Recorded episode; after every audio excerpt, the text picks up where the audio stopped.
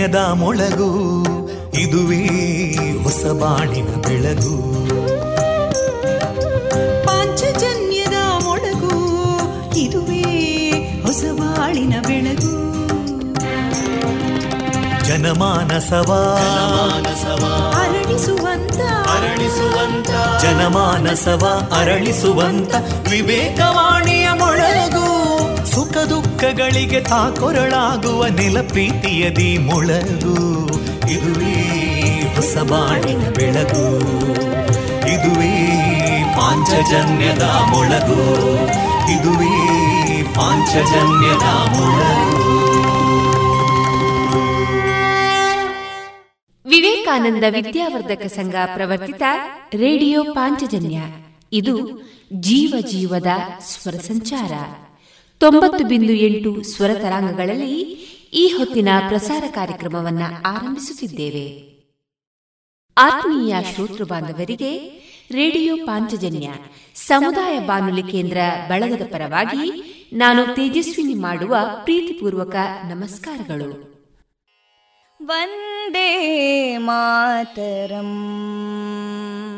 वन्दे मातरम् सुजलां सुफलां मलयज शीतलां सस्यश्यामलां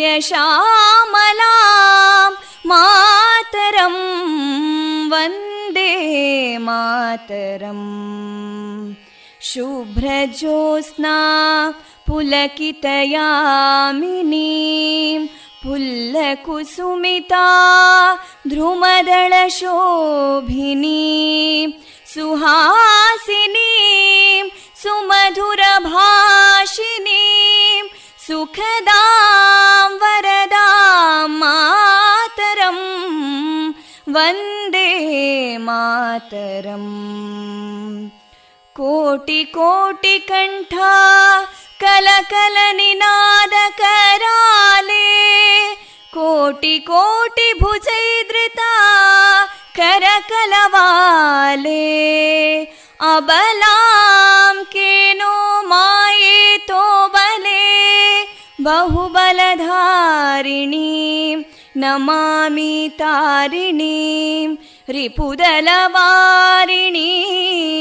मातरम् वन्दे मातरम् तुमि विद्या तुमि धर्मा तुमि हृदि तुमि मर्मा त्वं हि प्राणा शरीरे बाहुते तुमि मा शक्ति हृदये तुमि मा भक्ति तोमारयी प्रतिमागडी मन्दिरे मन्दिरे वन्दे मातरम् त्वं हि दुर्गा दशप्रहरणधारिणीं। कमलां कमलदलविहारिणीं। वाणीं विद्यादायिनीं। नमामि त्वां नमामि कमलाम् अमलामतुलां सुजलां सुफलां वन्दे मातरम् श्यामलां सरलां सुस्मितां भूषितां धरणी भरणी मातरं वन्दे मातरं वन्दे मातरम्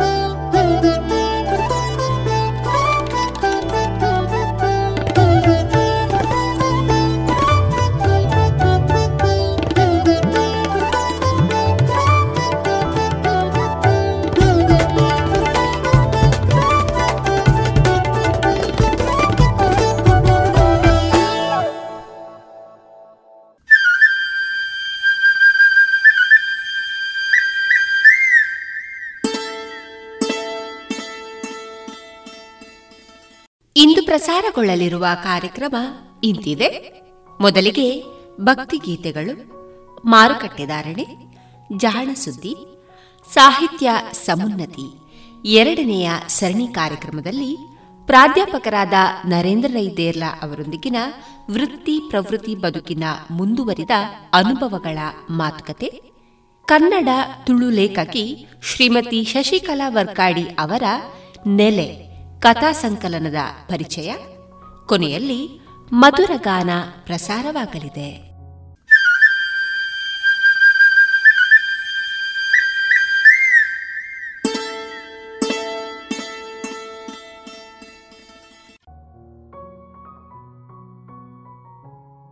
ಇದೀಗ ಭಕ್ತಿ ಗೀತೆಗಳನ್ನ ಕೇಳೋಣ.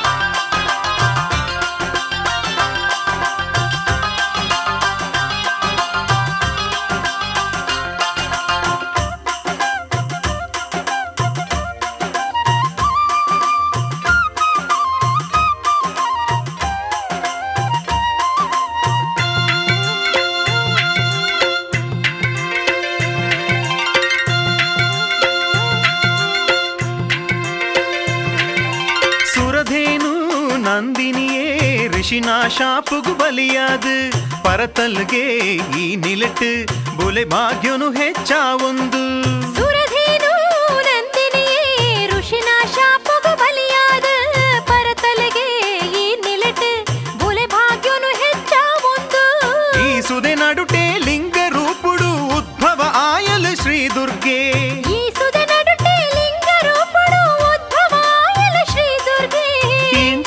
ಇಂಚಿ ವಿಸ್ಮಯ ಸಂಭ್ರಮ ತೂಲೆ ಜಯ ಜಯ ಪಂಡದ ಶರಣಾಲೆ ಜಯ ಜಯ ಪಂಡಿತ ಶರಣಾಲೇ ಏತ್ ಪೊರ್ಲು ಏತ್ ಪೊರ್ಲು ಕಟೀಲದ ಕ್ಷೇತ್ರ ಪೂತ ಪೂಜೆಗೆ ಪುದರಾದು ಪುನನಿಲೆಯುಂದುವೆ ಮಾತ್ರ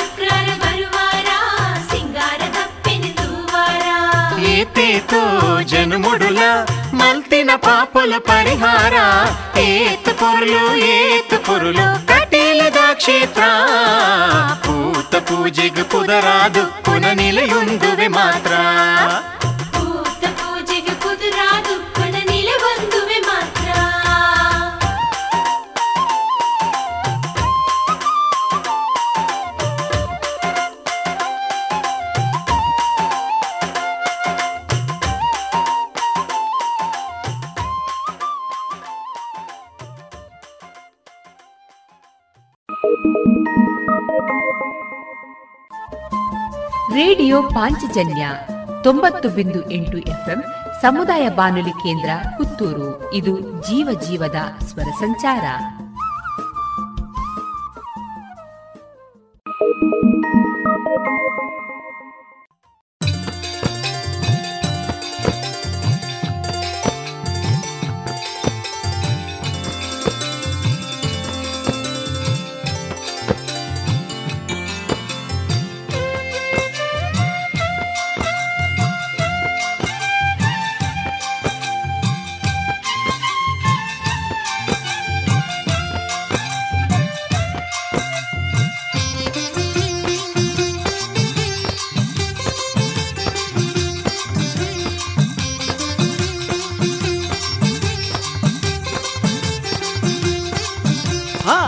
ಮೆಗ್ದಿ ಒಟ್ಟು ಸೇರ್ದು ಮುಟ್ಟಾದಿಲ್ಲದಕ್ಲೆ ಕುಡ್ದು ವಜ್ರ ಕಿರೀಟನು ತುಯರಬಲ್ಲೆ ಅಣ್ಣೆ ಬಿನ್ನೆ ರೊಟ್ಟುಗಾದು ಇಷ್ಟ ಮಿತ್ರೆರೆ ಕೂಡೊಂದು ಕಿರೀಟಧಾರಿನ ತುಯರಬಲ್ಲೆ ಕಿರೀಟಧಾರಿ ಎರುಬಲ್ಲೆ.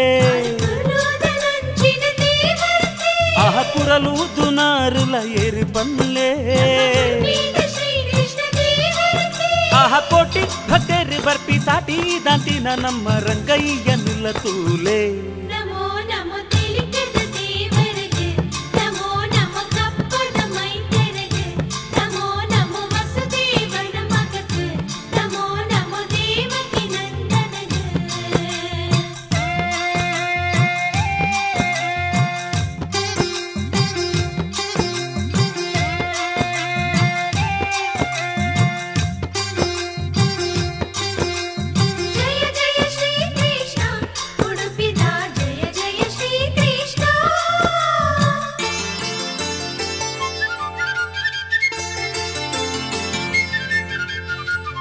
ఆచార్య ముని వరియరు శుద్ధ మనసు దిదులాని కృష్ణమూర్తి స్థాపన మల్తేరు జాతి భేద మల్పరవల్లి సత్య ధర్మ తప్పరవల్లి పొర్లుడుత్తి పందు పోయరు. మాత భక్తరు ఒట్టాయరు. గుడిగో పూరోను పూర కట్ట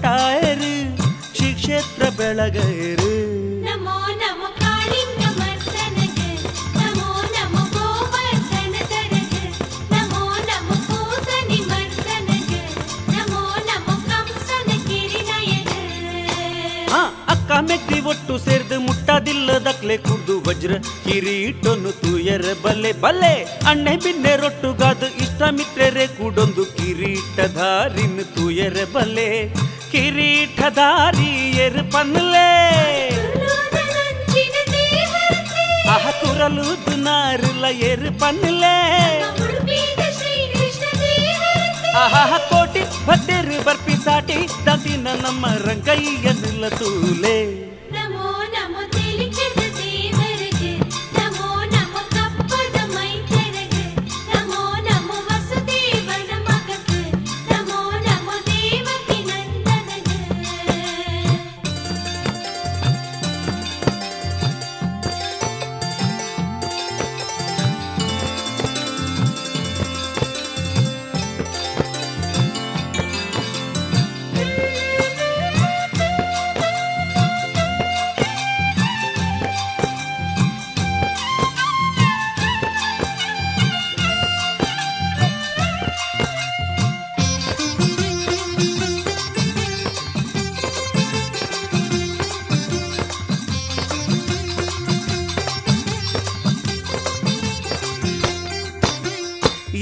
ಎನ್ಮ ಮಠದ ಸ್ವಾಮಿ ನಕಲು ಕಾಲೋ ಕಾಲೋ ಗೊಟ್ಟು ಸೇರ್ದು ಪರ್ಯಾಯ ಪರ್ಬ ಮಲ್ಪೇರು ಶ್ರೀಕಡು ಪರ್ಯಾಯ ಪರ್ವ ಮಲ್ಪೆರೆ ಊರು ಪೂರ ಸಿಂಗಾರ ಅದು ನಂಕು ಯಾರ ಸ್ವರ್ಗದ ಲೆಕ್ಕ ತೋಜುಂಡು ಒಂದು ಸ್ವರ್ಗದ ಲೆಕ್ಕ ತೋಜುಂಡು ಆಹ ಪತ್ತೂರ್ಧ ಭಕ್ತರು ಸೇರುವೆರು ವಿಧ ವಿಧದ ಸೇವೆನು ಮಲ್ಪುವೆರು ಗೆಲ್ಮೇಡು ತಿದಡುವೆರು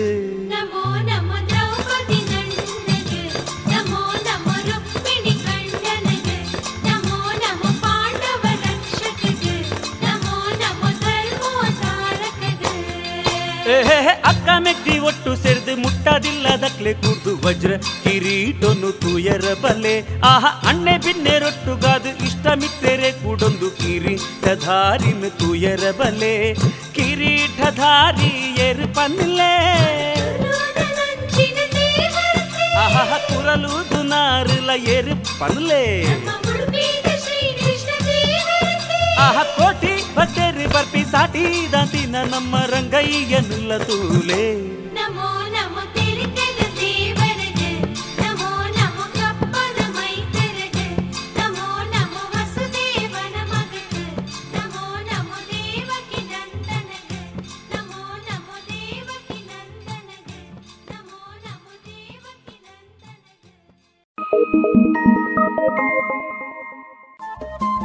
ರೇಡಿಯೋ ಪಾಂಚಜನ್ಯ ತೊಂಬತ್ತು ಬಿಂದು ಎಂಟು ಎಫ್ಎಂ ಸಮುದಾಯ ಬಾನುಲಿ ಕೇಂದ್ರ ಪುತ್ತೂರು. ಇದು ಜೀವ ಜೀವದ ಸ್ವರ ಸಂಚಾರ.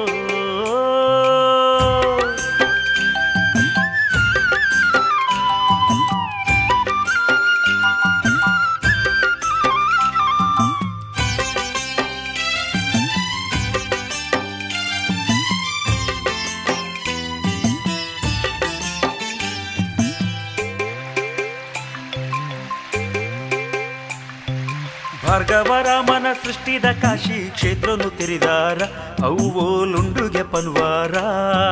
ಭಾರ್ಗವರಾಮನ ಸೃಷ್ಟಿದ ಕಾಶಿ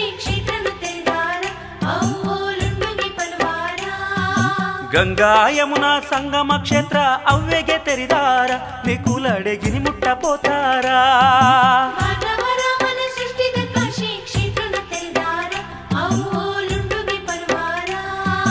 ಗಂಗಾ ಯಮುನಾ ಸಂಗಮ ಕ್ಷೇತ್ರ ಅವ್ವೆಗೆ ತೆರಿದಾರ అడిగిని ముట్టపోతారా? పార్వతీ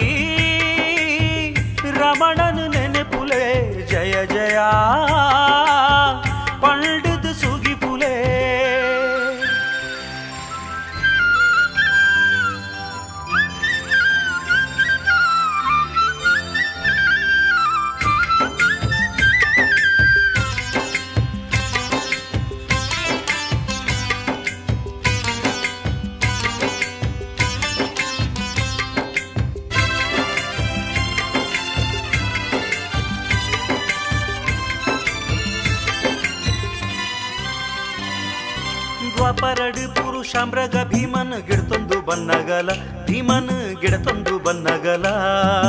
ಹನುಮಂತೆ ಕೊರ್ತಿನ ಮೈಮೆದ ರೋಮನು ಅಲ್ಪಲ್ಪ ದಕ್ಕನಗ ಭೀಮಸೇನೆ ಅಲ್ಪಲ್ಪ ದಕ್ಕನಗ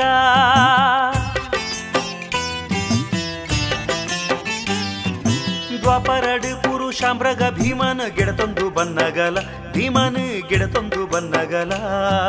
ಹನುಮಂತೆ ಕೊರ್ತಿನ ಮೈಮೆದ ರೋಮನು ಅಲ್ಪಲ್ಪ ದಕ್ಕನಗ ಭೀಮಸೇನೆ ಅಲ್ಪಲ್ಪ ದಕ್ಕನಗ ಮಾಧವರಾಮನ ಸೃಷ್ಟಿದ ಕಾಶಿ ಕ್ಷೇತ್ರನ ತೆರೆದಾರ ಅವುಲುಂಡುಗೆ ಪರವಾರ ಗಂಗಾ ಯಮುನ ಸಂಗಮ ಕ್ಷೇತ್ರ ಅವ್ವೆಗೆ ತೆರಿದಾರ ನಿಕುಲಡೆಗಿನಿ ಮುಟ್ಟ ಪೋತಾರ ಸಾವಿರ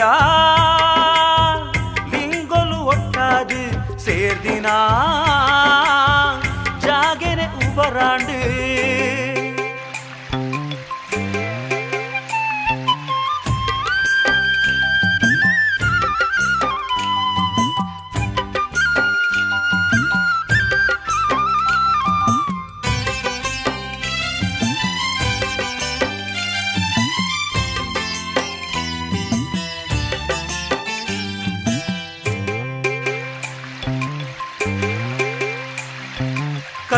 ಕಲ್ಲುಂಟಿ ದೈವೋಲು ದುಂಬುಗು ಬತ್ತದು ಸೇರೊಂಡಗೆ. ದೈವೋಲಿಡೆ ಬತ್ತದು ಸೇರೊಂಡಗೆ. ನಂಬುದಿನಕ್ಲೆಗ್ ಇಂಬುನು ಕೊರ್ತು ಪೊರ್ಲುಡು ಕಾತೊಂಡಗೆ ಭಕ್ತೇರೇನು ಪೊರ್ಲುಡು ಕಾತೊಂಡಗೆ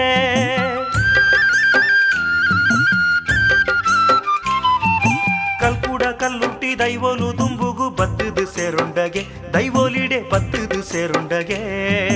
ನಂಬುದಿನಕ್ಲೆಗ್ ಇಂಬುನು ಕೊರ್ತು ಕಾತೊಂಡಗೆ ಭಕ್ತೇರೇನು ಪೊರ್ಲುಡು ಕಾತೊಂಡಗೆ ಮಾಧವರಾಮನ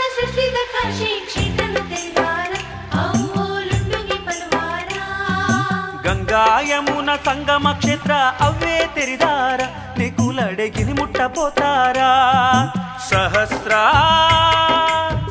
ಲಿಂಗೇಶ್ವರನಲ ಪಾದಗೂ ಕ್ಷೇತ್ರ ಅವ್ವೇ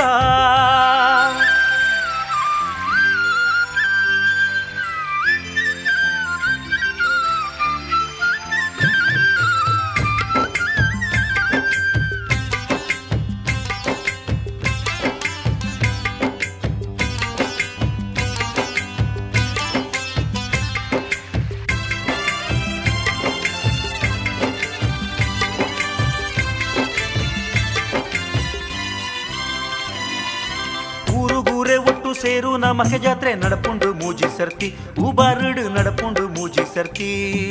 ಸಾರ ಸಾರ ಜನ ಸಂತಾಸ ಪಡೆಪೇರಿ ಜಾತ್ರೆಡು ದಿನ ರಾತ್ರಿ. ಮಖೆತ ಜಾತ್ರೆಡು ದಿನ ರಾತ್ರಿ.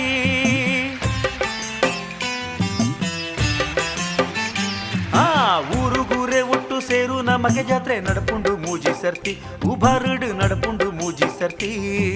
ಸಾರ ಸಾರ ಜನ ಸಂತಾಸ ಪಡೆಪೇರು ಜಾತ್ರೆಡು ದಿನ ರಾತ್ರಿ ಮಖೆತ ಜಾತ್ರೆಡು ದಿನ ರಾತ್ರಿ ಭಾರ್ಗವರಾಮನ ಸೃಷ್ಟಿದ ಕಾಶಿ ಕ್ಷೇತ್ರನು ತೆರಿದಾರ ಅವು ಲುಂಡುಗೆ ಪನ್ವಾರ ಭಾರ್ಗವರಾಮನ ಸೃಷ್ಟಿದ ಕಾಶಿ ಕ್ಷೇತ್ರನ ತೆರೆದಾರ ಅವುಲುಂಡುಗೆ ಪರವಾರ ಗಂಗಾ ಯಮುನ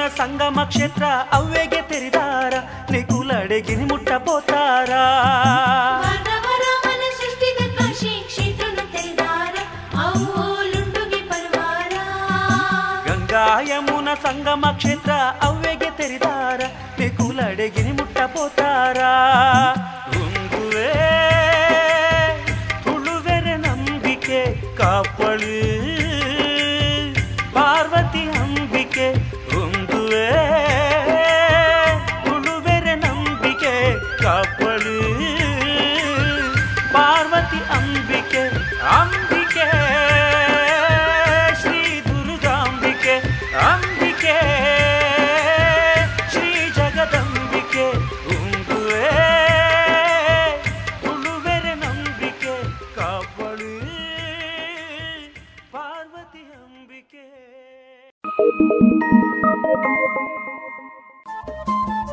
ರೇಡಿಯೋ ಪಾಂಚಜನ್ಯ ತೊಂಬತ್ತು ಬಿಂದು ಎಂಟು ಎಫ್ಎಂ ಸಮುದಾಯ ಬಾನುಲಿ ಕೇಂದ್ರ ಪುತ್ತೂರು. ಇದು ಜೀವ ಜೀವದ ಸ್ವರ ಸಂಚಾರ.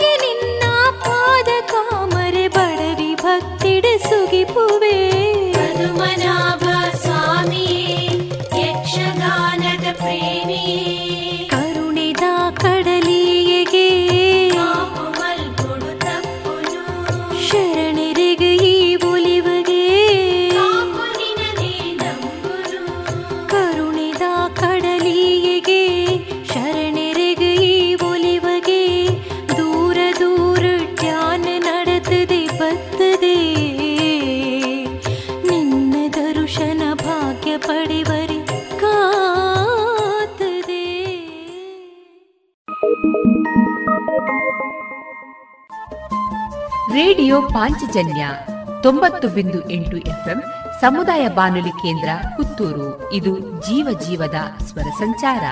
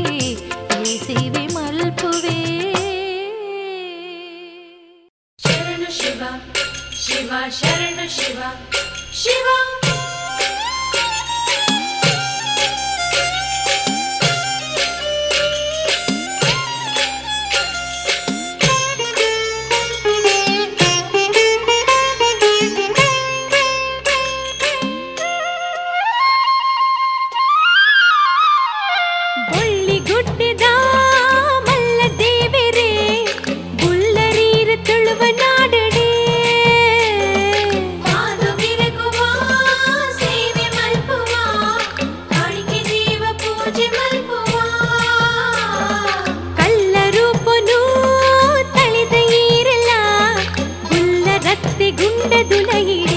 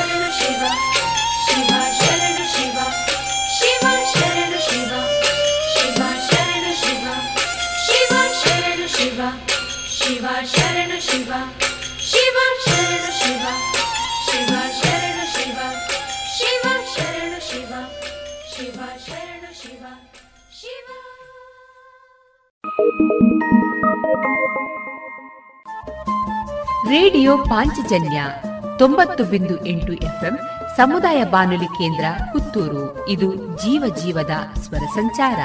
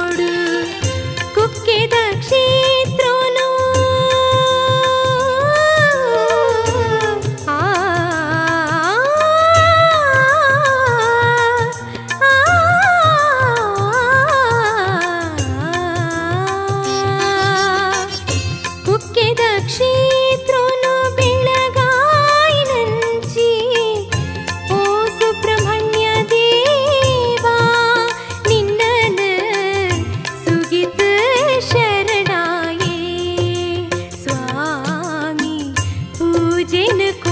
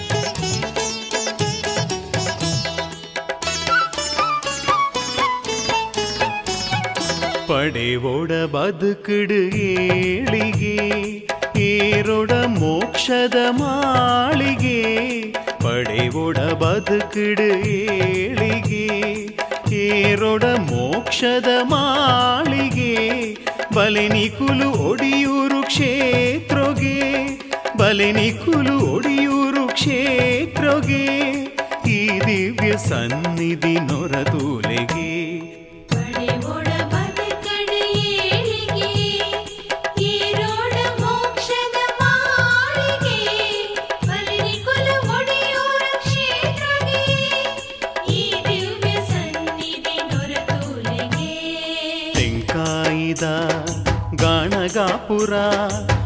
ಲಂಕೆ ಪೊತ್ತೈ ಹನುಮನಾಪುರ ಶಕ್ತಿದಾತೆ ವಜ್ರಮಾತೆ ನೆಲೆನೆ ಆಯಿನ ಮುಕ್ತಿ ಕೊರ್ಪಿನಂಚಿ ಪುಣ್ಯಕ್ಷೇತ್ರ ಪಾವನ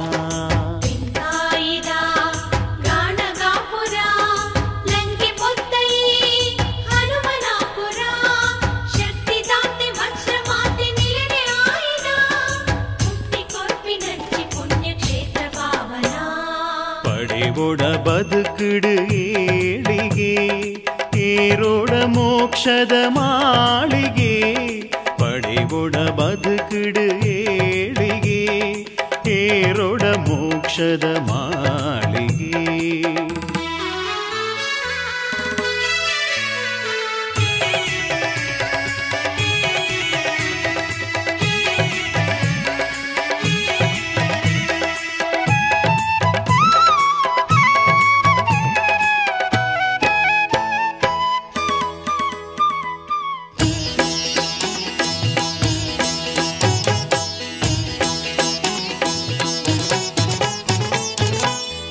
ಶಾಂತಿದ ದೇವತೆ ನಲಿಪುನ ಜಾಗೆ, ಭಕ್ತಿದ ಭಾವಲು ಜಿಂಜುನ ಜಾಗೆ.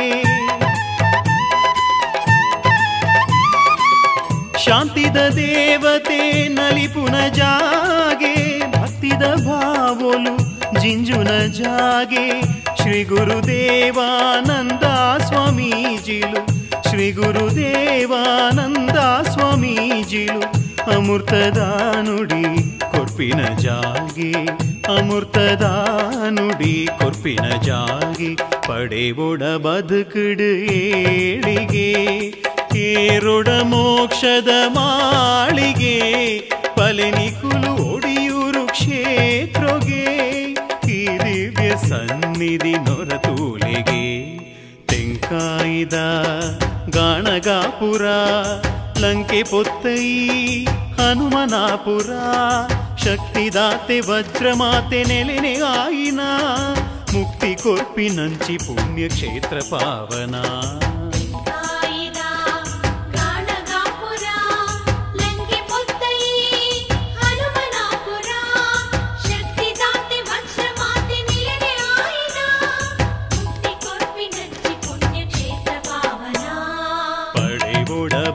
ಬದುಕುಡು ಏಳಿಗೆ ಏರೋಡ ಮೋಕ್ಷದ ಮಾಳಿಗೆ ಪಡೆವೊಡ ಬದುಕುಡು ಏಳಿಗೆ ಏರೋಡ ಮೋಕ್ಷದ ಮಾಳಿಗೆ.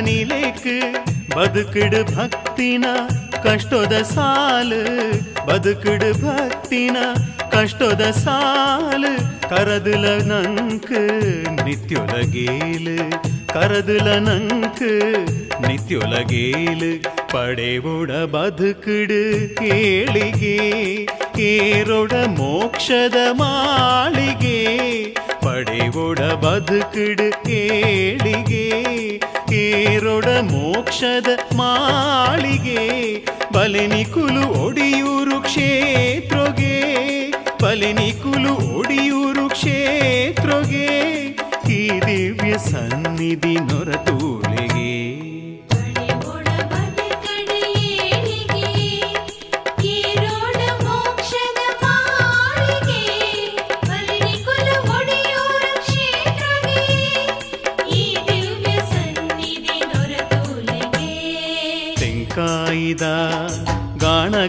ಗಾಣಗಾಪುರ ಲಂಕೆ ಪೊತ್ತಯಿ ಹನುಮನಾಪುರ ಶಕ್ತಿದಾತೆ ವಜ್ರಮಾತೆ ನೆಲೆನೆ ಆಯಿನ ಮುಕ್ತಿ ಕೊರ್ಪಿನಂಚಿ ಪುಣ್ಯಕ್ಷೇತ್ರ ಪಾವನ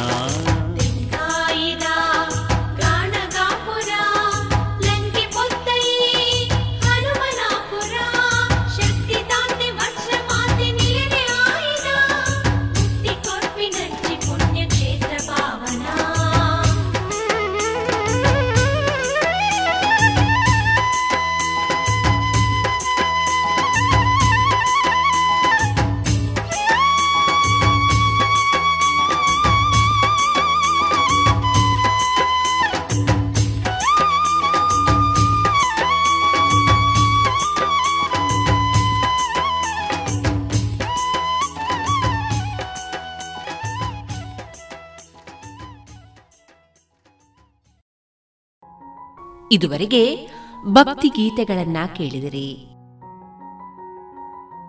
अब पूरे भारत के लिए एक राशन कार्ड की व्यवस्था भी हो रही है यानी एक राष्ट्र एक ration card one nation one ration card इसका सबसे बड़ा लाभ उन गरीब साथियों को मिलेगा जो रोजगार या दूसरी आवश्यकताओं के लिए अपना गांव छोड़ करके कहीं और जाते हैं ಪ್ರಧಾನಮಂತ್ರಿ ನರೇಂದ್ರ ಮೋದಿ ಅವರ ಈ ವಿಜ್ಞಾನದ ಎನ್ಎಫ್ಎಸ್ಎ ಲಾಭಾರ್ಥಿಗಳಿಗಾಗಿ ರೂಪಿಸಲಾಗಿದೆ ಒಂದು ದೇಶ ಒಂದು ಪಡಿತರ ಚೀಟಿಯ ವ್ಯವಸ್ಥೆ ತಮ್ಮ ಚಾಲತಿಯಲ್ಲಿರುವ ಪಡಿತರ ಚೀಟಿಯಿಂದಲೇ ದೇಶದ ಯಾವುದೇ ಭಾಗದಲ್ಲಿ ಯಾವುದೇ ಪಡಿತರ ಅಂಗಡಿಯಿಂದ ಲಾಭವನ್ನು ತೆಗೆದುಕೊಳ್ಳಬಹುದು ಯೋಜನೆ ಹಾಗೂ ಇತರ ಮಾಹಿತಿಗಳಿಂದ ಪ್ರಯೋಜನಗಳನ್ನು ಪಡೆಯಲು ಟೋಲ್ ಫ್ರೀ ಸಂಖ್ಯೆ ಒಂದು ನಾಲ್ಕು ನಾಲ್ಕು ನಾಲ್ಕು ಐದಿಗೆ ಸಂಪರ್ಕಿಸಿ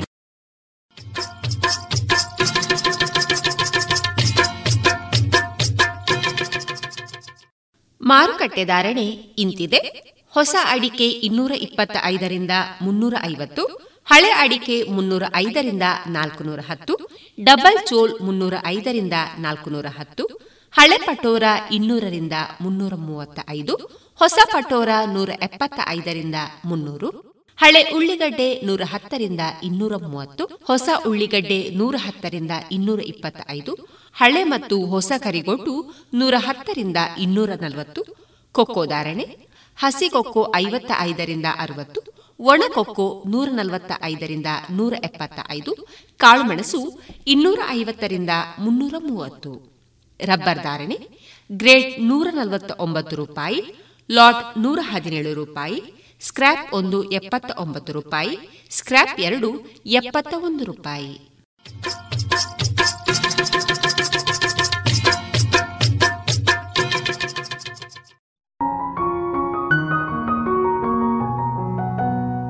ಇನ್ನೀಗ ಕೇಳಿ ಜಾಣ ಸುದ್ದಿ.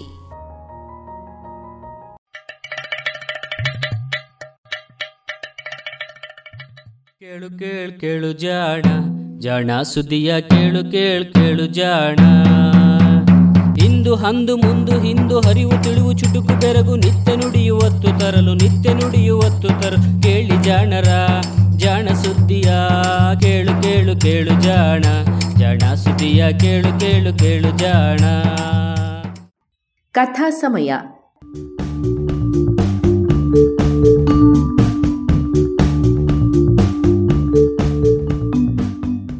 ಸುಪ್ರಸಿದ್ಧ ಜೀವಿ ವಿಜ್ಞಾನಿ ಚಾರ್ಲ್ಸ್ ಡಾರ್ವಿನ್ ಇನ್ನೂರು ವರ್ಷಗಳ ಹಿಂದೆ ಬೀಗಲ್ ಹಡಗಿನಲ್ಲಿ ವಿಶ್ವ ಪರ್ಯಟನೆ ಮಾಡಿದ್ದಾಗ ಕಂಡು ದಾಖಲಿಸಿದ್ದ ವೈಜ್ಞಾನಿಕ ಸಂಗತಿಗಳ ಟಿಪ್ಪಣಿಗಳ ಅನುವಾದ.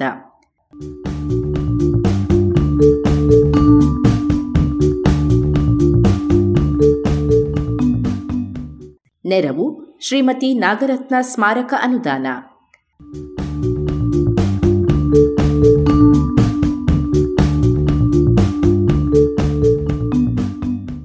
ಬೀಗಲ್ ಸಾಹಸಯಾನ ಸಂಚಿಕೆ ನೂರ ಇಪ್ಪತ್ತು.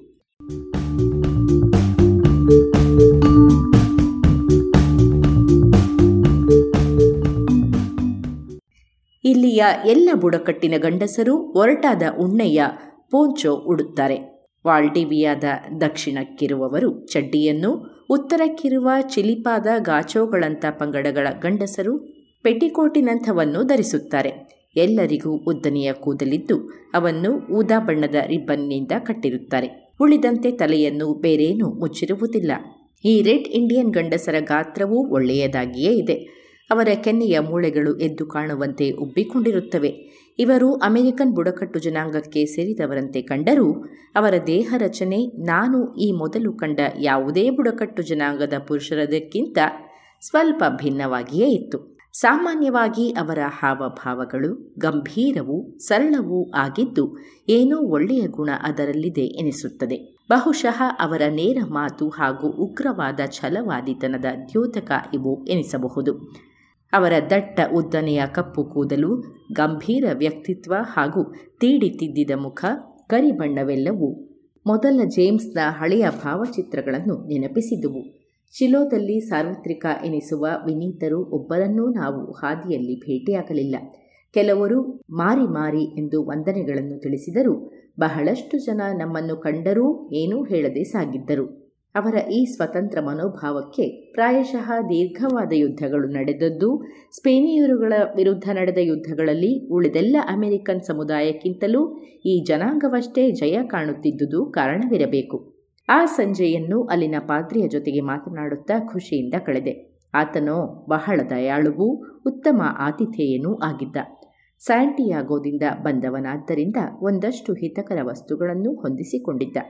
ಅಲ್ಪ ಸ್ವಲ್ಪ ವಿದ್ಯಾವಂತನಾಗಿದ್ದ ಆತ ಅಲ್ಲಿನ ಸಮಾಜದ ಕುಂದುಕೊರತೆಗಳ ಬಗ್ಗೆ ಬಹುಖಾರವಾಗಿ ವಿವರಿಸಿದ. ಧರ್ಮದ ಬಗ್ಗೆ ಯಾವುದೇ ಆಸಕ್ತಿಯೂ ಇಲ್ಲದೆ, ವಾಣಿಜ್ಯ ವಹಿವಾಟುಗಳೂ ಇಲ್ಲದೆ, ಅದು ಹೇಗೆ ಈ ಮನುಷ್ಯ ಜೀವನ ವ್ಯರ್ಥವಾಗುತ್ತಿದೆ ಎಂದು ಹಳಹಳಿಸಿದ.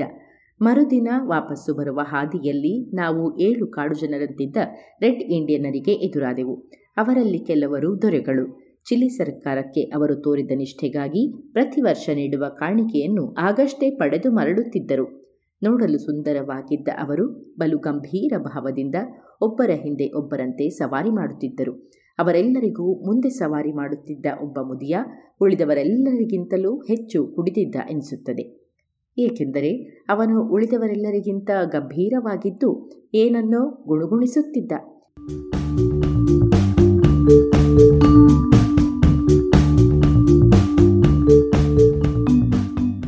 ಇದಕ್ಕೂ ಮೊದಲು ಯಾವುದೋ ವ್ಯಾಜ್ಯದ ಕಾರಣ ದೂರದಲ್ಲಿಂದಲೋ ವಾಲ್ಡಿವಿಯಾಗೆ ಹೋಗುತ್ತಿದ್ದ ಇಬ್ಬರು ರೆಡ್ ಇಂಡಿಯನರು ನಮ್ಮ ಜೊತೆಗೆ ಸೇರಿಕೊಂಡಿದ್ದರು. ಅವರಲ್ಲೊಬ್ಬ ಖುಷಿ ಖುಷಿಯಾಗಿದ್ದ ಅಜ್ಜ.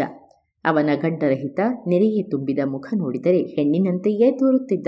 ಅವರಿಬ್ಬರಿಗೂ ನಾನು ಆಗಾಗ ಸಿಗಾರುಗಳನ್ನು ಕೊಡುತ್ತಿದ್ದೆ. ಅದನ್ನು ಪಡೆಯಲು ಅವರು ಉತ್ಸುಕರಾಗಿದ್ದರೂ, ಅದಕ್ಕಾಗಿ ಕೃತಜ್ಞರಾಗಿದ್ದರೂ ಒಬ್ಬರೂ ಧನ್ಯವಾದ ಎನ್ನಲೇ ಇಲ್ಲ. ಅದೇ ಕಿಲೋದ ರೆಡ್ ಇಂಡಿಯನ್ನರಾಗಿದ್ದರೆ ತಮ್ಮ ಹ್ಯಾಟನ್ನು ತೆಗೆದು ಧನ್ಯವಾದ ಎನ್ನುತ್ತಿದ್ದರು. ಕೆಟ್ಟ ರಸ್ತೆಗಳು ಹಾಗೂ ಹಾದಿಯಲ್ಲಿ ಅಸಂಖ್ಯ ಮರಗಳು ಅಡ್ಡ ಬಿದ್ದಿದ್ದರಿಂದ ಅವನ್ನು ತೆಗೆದು ಇಲ್ಲವೇ ಬಳಸಿಕೊಂಡು ನಡೆಯಬೇಕಾಗಿದ್ದರಿಂದ ಈ ಪಯಣ ಬಲು ನೀರಸವೆನಿಸಿತ್ತು. ಕೆಲವು ದಿನಗಳಾದ ಮೇಲೆ ಕೆಲವು ನಾವಿಕ ಅಧಿಕಾರ ಅಧಿಕಾರಿಗಳ ಜೊತೆಗೆ ಅಲ್ಲಿನ ಕೊಲ್ಲಿಯನ್ನು ದಾಟಿ ನೈಬ್ಲಾ ಎನ್ನುವ ಒಂದು ಕೋಟೆಯ ಬಳಿಗೆ ಹೋದೆ.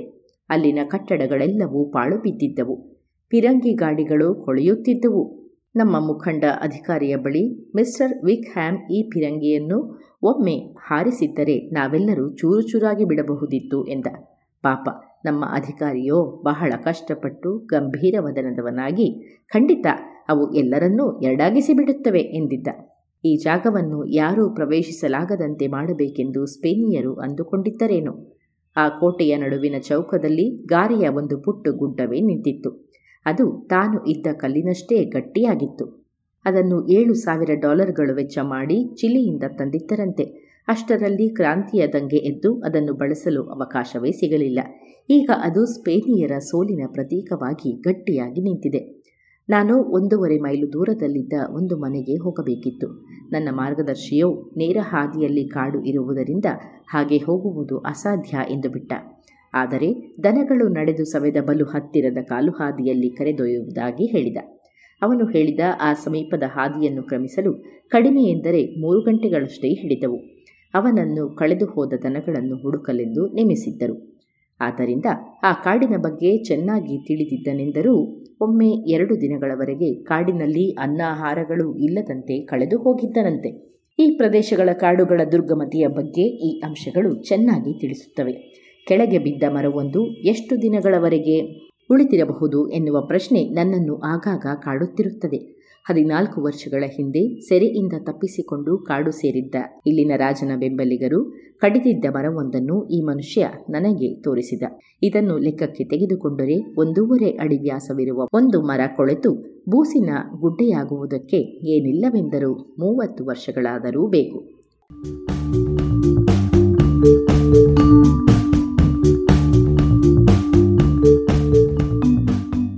ಫೆಬ್ರವರಿ ಇಪ್ಪತ್ತು.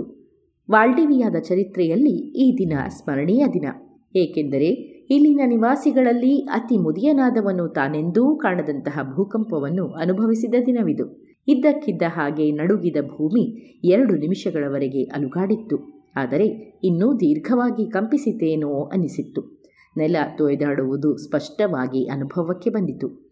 ಈ ಅಲೆಗಳು ಪೂರ್ವದಿಂದ ಬಂದಂತೆ ನನಗೂ ನನ್ನ ಜೊತೆಗಾರನಿಗೂ ಅನಿಸಿದ್ದರೆ ಬೇರೆಯವರಿಗೆ ಅದು ಆಗ್ನೇಯ ದಿಕ್ಕಿನಿಂದ ಬಂದಂತೆ ಅನಿಸಿತಂತೆ. ಇದು ಈ ಕಂಪನಗಳ ದಿಕ್ಕನ್ನು ಗ್ರಹಿಸುವುದು ಎಷ್ಟು ಕಷ್ಟ ಎಂದು ಸೂಚಿಸುತ್ತದೆ. ನೆಟ್ಟಗೆ ನಿಲ್ಲಲು ಏನೂ ಕಷ್ಟವಾಗಲಿಲ್ಲವೆನ್ನಿ. ಆದರೆ ಈ ಅಲುಗಾಟದಿಂದಾಗಿ ತಲೆ ಸುತ್ತಿದಂತೆ ಅನಿಸಿತು. ಅದು ಹಡಗೊಂದು ವಿರುದ್ಧ ದಿಕ್ಕಿನಲ್ಲಿ ಚಲಿಸಿದ ಅಲೆಗಳಲ್ಲಿ ಸಿಲುಕಿ ತುಯ್ದಾಡಿದಂತೆ ದೇಹದ ತೂಕಕ್ಕೆ ಬಾಗುವ ತೆಳ್ಳಗಿನ ಮಂಜಿನ ಮೇಲೆ ಜಾರುವಾಗ ಆಗುವಂತೆ ಆಗಿತ್ತು. ಅತಿ ಕೆಟ್ಟ ಭೂಕಂಪ ನಮ್ಮ ಹಿಂದಿನ ಅನುಭವಗಳನ್ನೆಲ್ಲ ನಾಶ ಮಾಡಿಬಿಡುತ್ತದೆ. ದೃಢತೆಯ ದ್ಯೋತಕವಾದ ಭೂಮಿಯೇ ಧ್ವವದ ಮೇಲಿರುವ ತೆಳುವಾದ ಕೆನೆಯಂತೆ ನಮ್ಮ ಕಾಲಿನಡಿಯಲ್ಲಿ ಜರುಗುತ್ತದೆ. ಒಂದೇ ಕ್ಷಣದಲ್ಲಿ ನಾವು ಗಂಟೆಗಳ ಕಾಲ ಊಹಿಸಿಕೊಂಡರೂ ಕಲ್ಪಿಸಿಕೊಳ್ಳಲಾಗದ ಅನುಭವವಾಗಿ ಮನಸ್ಸಿನಲ್ಲಿ ಒಂದು ವಿಚಿತ್ರವಾದ ಅಸುರಕ್ಷತೆಯ ಭಾವವುಂಟಾಗುತ್ತದೆ ಕಾಡಿನಲ್ಲಿ ಮರಗಳನ್ನು ಗಾಳಿ ಅಲುಗಾಡಿಸುತ್ತಿದ್ದುದರಿಂದ ನನಗೆ ನೆಲ ನಡುಗಿದ್ದಷ್ಟೇ ಗೊತ್ತಾಯಿತು. ಇನ್ನೇನು ಗೊತ್ತಾಗಲಿಲ್ಲ. ಭೂಮಿ ಕಂಪಿಸಿದಾಗ ಕ್ಯಾಪ್ಟನ್ ಫಿಜ್ರಾಯ್ ಮತ್ತು ಇನ್ನೂ ಕೆಲವು ಅಧಿಕಾರಿಗಳು ಪಟ್ಟಣದಲ್ಲಿದ್ದರು. ಅಲ್ಲಿನ ದೃಶ್ಯಗಳು ಇನ್ನೂ ಎದ್ದು ತೋರುತ್ತಿದ್ದುವು. ಮರದಿಂದ ಕಟ್ಟಿದ್ದರಿಂದ ಮನೆಗಳು ಉರುಳಿ ಬೀಳಲಿಲ್ಲವಾದರೂ ಭಯಂಕರವಾಗಿ ಅವು ಅಲುಗಾಡಿದ್ದುವು. ಗೋಡೆಗಳಿಗೆ ಹಾಕಿದ್ದ ಹಲಗೆಗಳು ಬಿರುಕು ಬಿಟ್ಟು ಗಡಗಡಿಸಿದ್ದುವು. ಗಾಬರಿಯಿಂದ ಜನರೆಲ್ಲರೂ ಮನೆಗಳಿಂದ ಹೊರಗೋಡಿದರು. ಭೂಕಂಪದ ಜೊತೆಗೆ ಬರುವ ಹಾಗೂ ಎಲ್ಲರೂ ಅನುಭವಿಸುವ ಈ ಪರಿಣಾಮಗಳು ಹಾಗೂ ಅವುಗಳ ಫಲಗಳೇ ಭೂಕಂಪವನ್ನು ಭೀಕರವೆನಿಸುವಂತೆ ಮಾಡುತ್ತವೆ. ಕಾಡಿನಲ್ಲಿ ಭೂಕಂಪದ ಅನುಭವ ಬಲು ವಿಶಿಷ್ಟವಾಗಿತ್ತು. ಆದರೆ ಖಂಡಿತವಾಗಿಯೂ ಇಷ್ಟೊಂದು ಬೆರಗು ಮೂಡಿಸುವಂತಿರಲಿಲ್ಲ. ಉಬ್ಬರಗಳ ಮೇಲಿನ ಪ್ರಭಾವ ಕೌತುಕ ತಂದಿತು. ಇಳಿತದ ಸಮಯದಲ್ಲಿ ಈ ಭೂಕಂಪವಾಗಿತ್ತು. ಆ ಸಮಯದಲ್ಲಿ ಸಮುದ್ರ ತೀರದಲ್ಲಿದ್ದ ಅಜ್ಜಿಯೊಬ್ಬಳು ನನಗೆ ಹೇಳಿದ್ದೇನೆಂದರೆ, ನೀರು ಬಲು ವೇಗವಾಗಿ ಹರಿದು ಬಂತು. ದೊಡ್ಡದಾಗಿ ಇಲ್ಲವದ ಅಲೆಗಳು ಉಬ್ಬರದ ಮಟ್ಟದವರೆಗೂ ಬಂದಿದ್ದುವು ಅನಂತರ ಮತ್ತೆ ತಮ್ಮ ಮೊದಲ ಮಟ್ಟಕ್ಕೆ ಇಳಿದವು. ಹೀಗಾಗಿದ್ದು ಒತ್ತೆ ಮರಳ ಮೇಲಿದ್ದ ನೀರಿನ ಗುರುತುಗಳಿಂದಲೂ ಸ್ಪಷ್ಟವಾಗುತ್ತಿತ್ತು. ಇದಾದ ನಂತರ ಇದೇ ರೀತಿಯಲ್ಲಿಯೇ ಆದ ಲಘು ಭೂಕಂಪದ ವೇಳೆ ಕಿಲೋದಲ್ಲಾಗಿದ್ದ ಸಾಗರದ ಚಲನೆ ಬಹಳ ಗಾಬರಿಯನ್ನುಂಟು ಮಾಡಿತ್ತು ಸಂಜೆಯ ವೇಳೆಗೆ ಇನ್ನೂ ಹಲವು ಲಘುವಾದ ಕಂಪನಗಳು ಆಗಿದ್ದುವು. ಇವು ಬಂದರಿನಲ್ಲಿ ಜಟಿಲವಾದ ಪ್ರಬಲ ಅಲೆಗಳನ್ನು ಸೃಷ್ಟಿಸಿದ್ದುವು.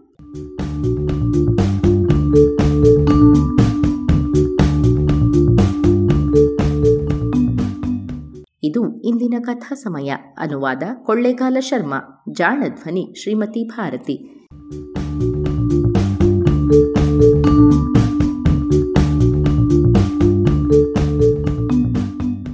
ನೆರವು ಶ್ರೀಮತಿ ನಾಗರತ್ನ ಸ್ಮಾರಕ ಅನುದಾನ.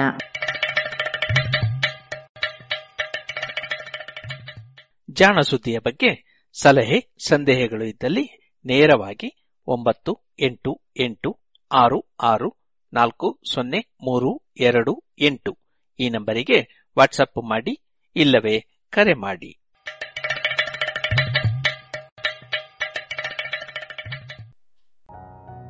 ಇದುವರೆಗೆ ಜಾಣ ಸುದ್ದಿ ಕೇಳಿದಿರಿ.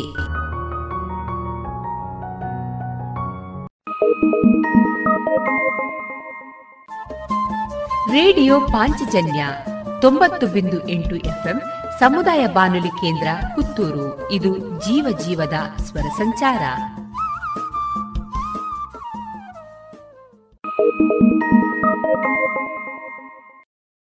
SRK ladders Puttur. ವಿದ್ಯುತ್ ಆಘಾತದಿಂದ ರಕ್ಷಿಸಲು ನೂತನ ಮಾದರಿಯ ಸುರಕ್ಷಿತ ಫೈಬರ್ ಪೈಪ್ಸ್ ಏಣಿಗಳು. ಅಡಿಕೆ ಕಾಳು ಮೆಣಸು ಕೊಯ್ಯಲು ಹಾಗೂ ಮರ ಹತ್ತುವ ಏಣಿ ಮತ್ತು ದೋಟಿಗಳು. ಕಾಳು ಮೆಣಸು ಕೋಡು ಬೇರ್ಪಡಿಸುವ ವಿನೂತನ ಶೈಲಿ ಹಾಗೂ ವಿವಿಧ ಮಾದರಿಯ ಯಂತ್ರಗಳು. ಮಾನವ ಹಾಗೂ ಯಂತ್ರಚಾಲಿತ ಗಾಡಿಗಳು. ತಯಾರಕರು ಎಸ್ಆರ್ಕೆ ಲ್ಯಾಡರ್ಸ್ ಪುತ್ತೂರು. ಮೊಬೈಲ್ ಒಂಬತ್ತು ನಾಲ್ಕು ನಾಲ್ಕು ಎಂಟು ನಾಲ್ಕು ಆರು ಮೂರು ನಾಲ್ಕು ಸೊನ್ನೆ ನಾಲ್ಕು. ವಿವರಗಳಿಗಾಗಿ W W W dot SRK ladders dot com.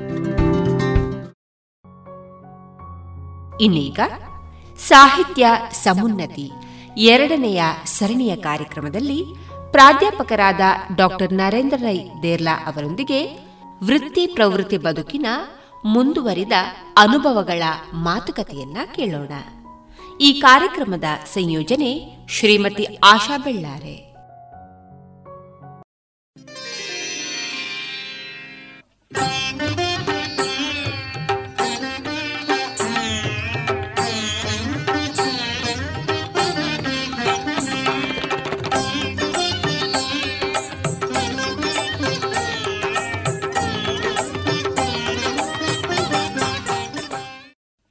ಎಲ್ಲರಿಗೂ ನಮಸ್ಕಾರ. ವ್ಯಕ್ತಿ ಆನಂದವನ್ನು ಬಯಸುವ ಮಾರ್ಗಗಳನ್ನು ಅರಸುತ್ತಾ ಸಾಗುತ್ತಾನೆ. ಕೆಲವು ತಾತ್ಕಾಲಿಕವಾದರೆ ಇನ್ನೂ ಕೆಲವು ಶಾಶ್ವತ ಮಾರ್ಗಗಳಾಗಿವೆ. ಶಾಶ್ವತ ಮಾರ್ಗಗಳಾದ ಕಲೆ, ಸಾಹಿತ್ಯ, ಸಂಗೀತ ಮುಂತಾದ ಸಾಧನೆಗೆ ಧ್ಯಾನಸ್ಥ ಮನಸ್ಥಿತಿ ಅತಿ ಅಗತ್ಯವಾಗಿದೆ. ಸಾಹಿತ್ಯದ ಓದು ಬರವಣಿಗೆಯಲ್ಲಿ ಸಂತೋಷ ಕಾಣುವಂತಹ ವ್ಯಕ್ತಿತ್ವ ಸಮಾಜದ ಶಕ್ತಿಯಾಗಿದೆ. ಈ ಬಗೆಯ ವ್ಯಕ್ತಿತ್ವ ಹೊಂದಿದವರನ್ನು ಮಾತನಾಡಿಸಬೇಕು. ಅವರ ಬದುಕು, ಬರವಣಿಗೆ, ಅನುಭವಗಳನ್ನು ಸಾಮಾನ್ಯ ಜನರಿಗೂ ತಲುಪಿಸುವಂತಾಗಬೇಕೆಂಬ ಆಶಯದೊಂದಿಗೆ ಆರಂಭವಾಗಿದೆ. ನಮ್ಮಿ ಸಾಹಿತ್ಯ ಸಮುನ್ನತಿ ಸರಣಿ. ಇಂದಿನ ಸರಣಿಯಲ್ಲಿ ನಮ್ಮೊಂದಿಗಿದ್ದಾರೆ ಡಾಕ್ಟರ್ ನರೇಂದ್ರ ರೈ ದೇರ್ಲಾ ಕನ್ನಡ ಸಾಹಿತ್ಯದಲ್ಲಿ ಸ್ನಾತಕೋತ್ತರ ಪದವಿ ಪಡೆದು ಕನ್ನಡ ಪ್ರಾಧ್ಯಾಪಕನಾಗುವ ಕನಸಿನೊಂದಿಗೆ ಕೃಷಿಯ ಅನುಭವಜನ್ಯ ಪ್ರೀತಿಯನ್ನು ತುಂಬಿಕೊಂಡು ಪತ್ರಿಕಾ ರಂಗಕ್ಕೆ ಸೇರಿಕೊಂಡವರು ಡೇರ್ಲಾ ಅವರು. ಪತ್ರಿಕಾ ರಂಗದಲ್ಲಿ ಕೃಷಿಯ ಕುರಿತಾದ ಕಾಳಜಿಯನ್ನು ಪದಗಳಿಗೆ ವಿಸ್ತರಿಸಿ ಅಂಕಣಗಳನ್ನು ಬರೆದರು. ಮಣಿಪಾಲ್ ಮೀಡಿಯಾ ಮಾಲೀಕತ್ವದ ತರಂಗ ವಾರಪತ್ರಿಕೆಯಲ್ಲಿ ಸಾಹಿತ್ಯ ವಿಭಾಗವನ್ನು ನಿರ್ವಹಿಸುತ್ತಿದ್ದ ಸಮಯದಲ್ಲಿ Poornachandra Tejaswi, Channaveera Kanavi Tarasu N K KS Narasimhaswamy ಮೊದಲಾಗಿ ಸುಮಾರು ಇಪ್ಪತ್ತು ಕನ್ನಡದ ಸಾಹಿತಿಗಳ ಸುದೀರ್ಘ ಸಂದರ್ಶನಗಳನ್ನು ಪ್ರಕಟಿಸಿದ್ದಾರೆ. ಅನಂತರ ಕನ್ನಡ ಪ್ರಾಧ್ಯಾಪಕರಾಗಿ ವೃತ್ತಿ ಬದುಕನ್ನು ಆರಂಭಿಸಿ, ಇದೀಗ ದಕ್ಷಿಣ ಕನ್ನಡ ಜಿಲ್ಲೆಯ ಪುತ್ತೂರು ತಾಲೂಕಿನ ಜಡೇಕಲ್ಲಿನ ಪ್ರಥಮ ದರ್ಜೆ ಕಾಲೇಜಿನಲ್ಲಿ ಕನ್ನಡ ಪ್ರಾಧ್ಯಾಪಕರಾಗಿ ಕಾರ್ಯನಿರ್ವಹಿಸುತ್ತಿದ್ದಾರೆ. ಕೃಷಿ ಪರಿಸರ ಸಂಬಂಧಿ ಬರಹಗಳ ಮೂಲಕ ಜನರನ್ನು ಮಾತನಾಡಿಸುವ ಇವರ ಸ್ವಂತ ಪರಿಣಾಮಕಾರಿ ಬರವಣಿಗೆಯ ಶೈಲಿಯನ್ನು ಇಷ್ಟಪಡುವ ಸಾಹಿತ್ಯ ಬಳಗದವರು ಇವರನ್ನು ನೆನಪಿಸುವ ಬಗೆ ಹಲವಾರು. ಬನ್ನಿ, ಇಂದಿನ ಸರಣಿಯಲ್ಲಿ ಡಾಕ್ಟರ್ ನರೇಂದ್ರ ರೈ ದೇರ್ಲಾ ಅವರ ವೃತ್ತಿ ಪ್ರವೃತ್ತಿ ಬದುಕಿನ ಮಾತುಗಳಿಗೆ ಕಿವಿಯಾಗೋಣ.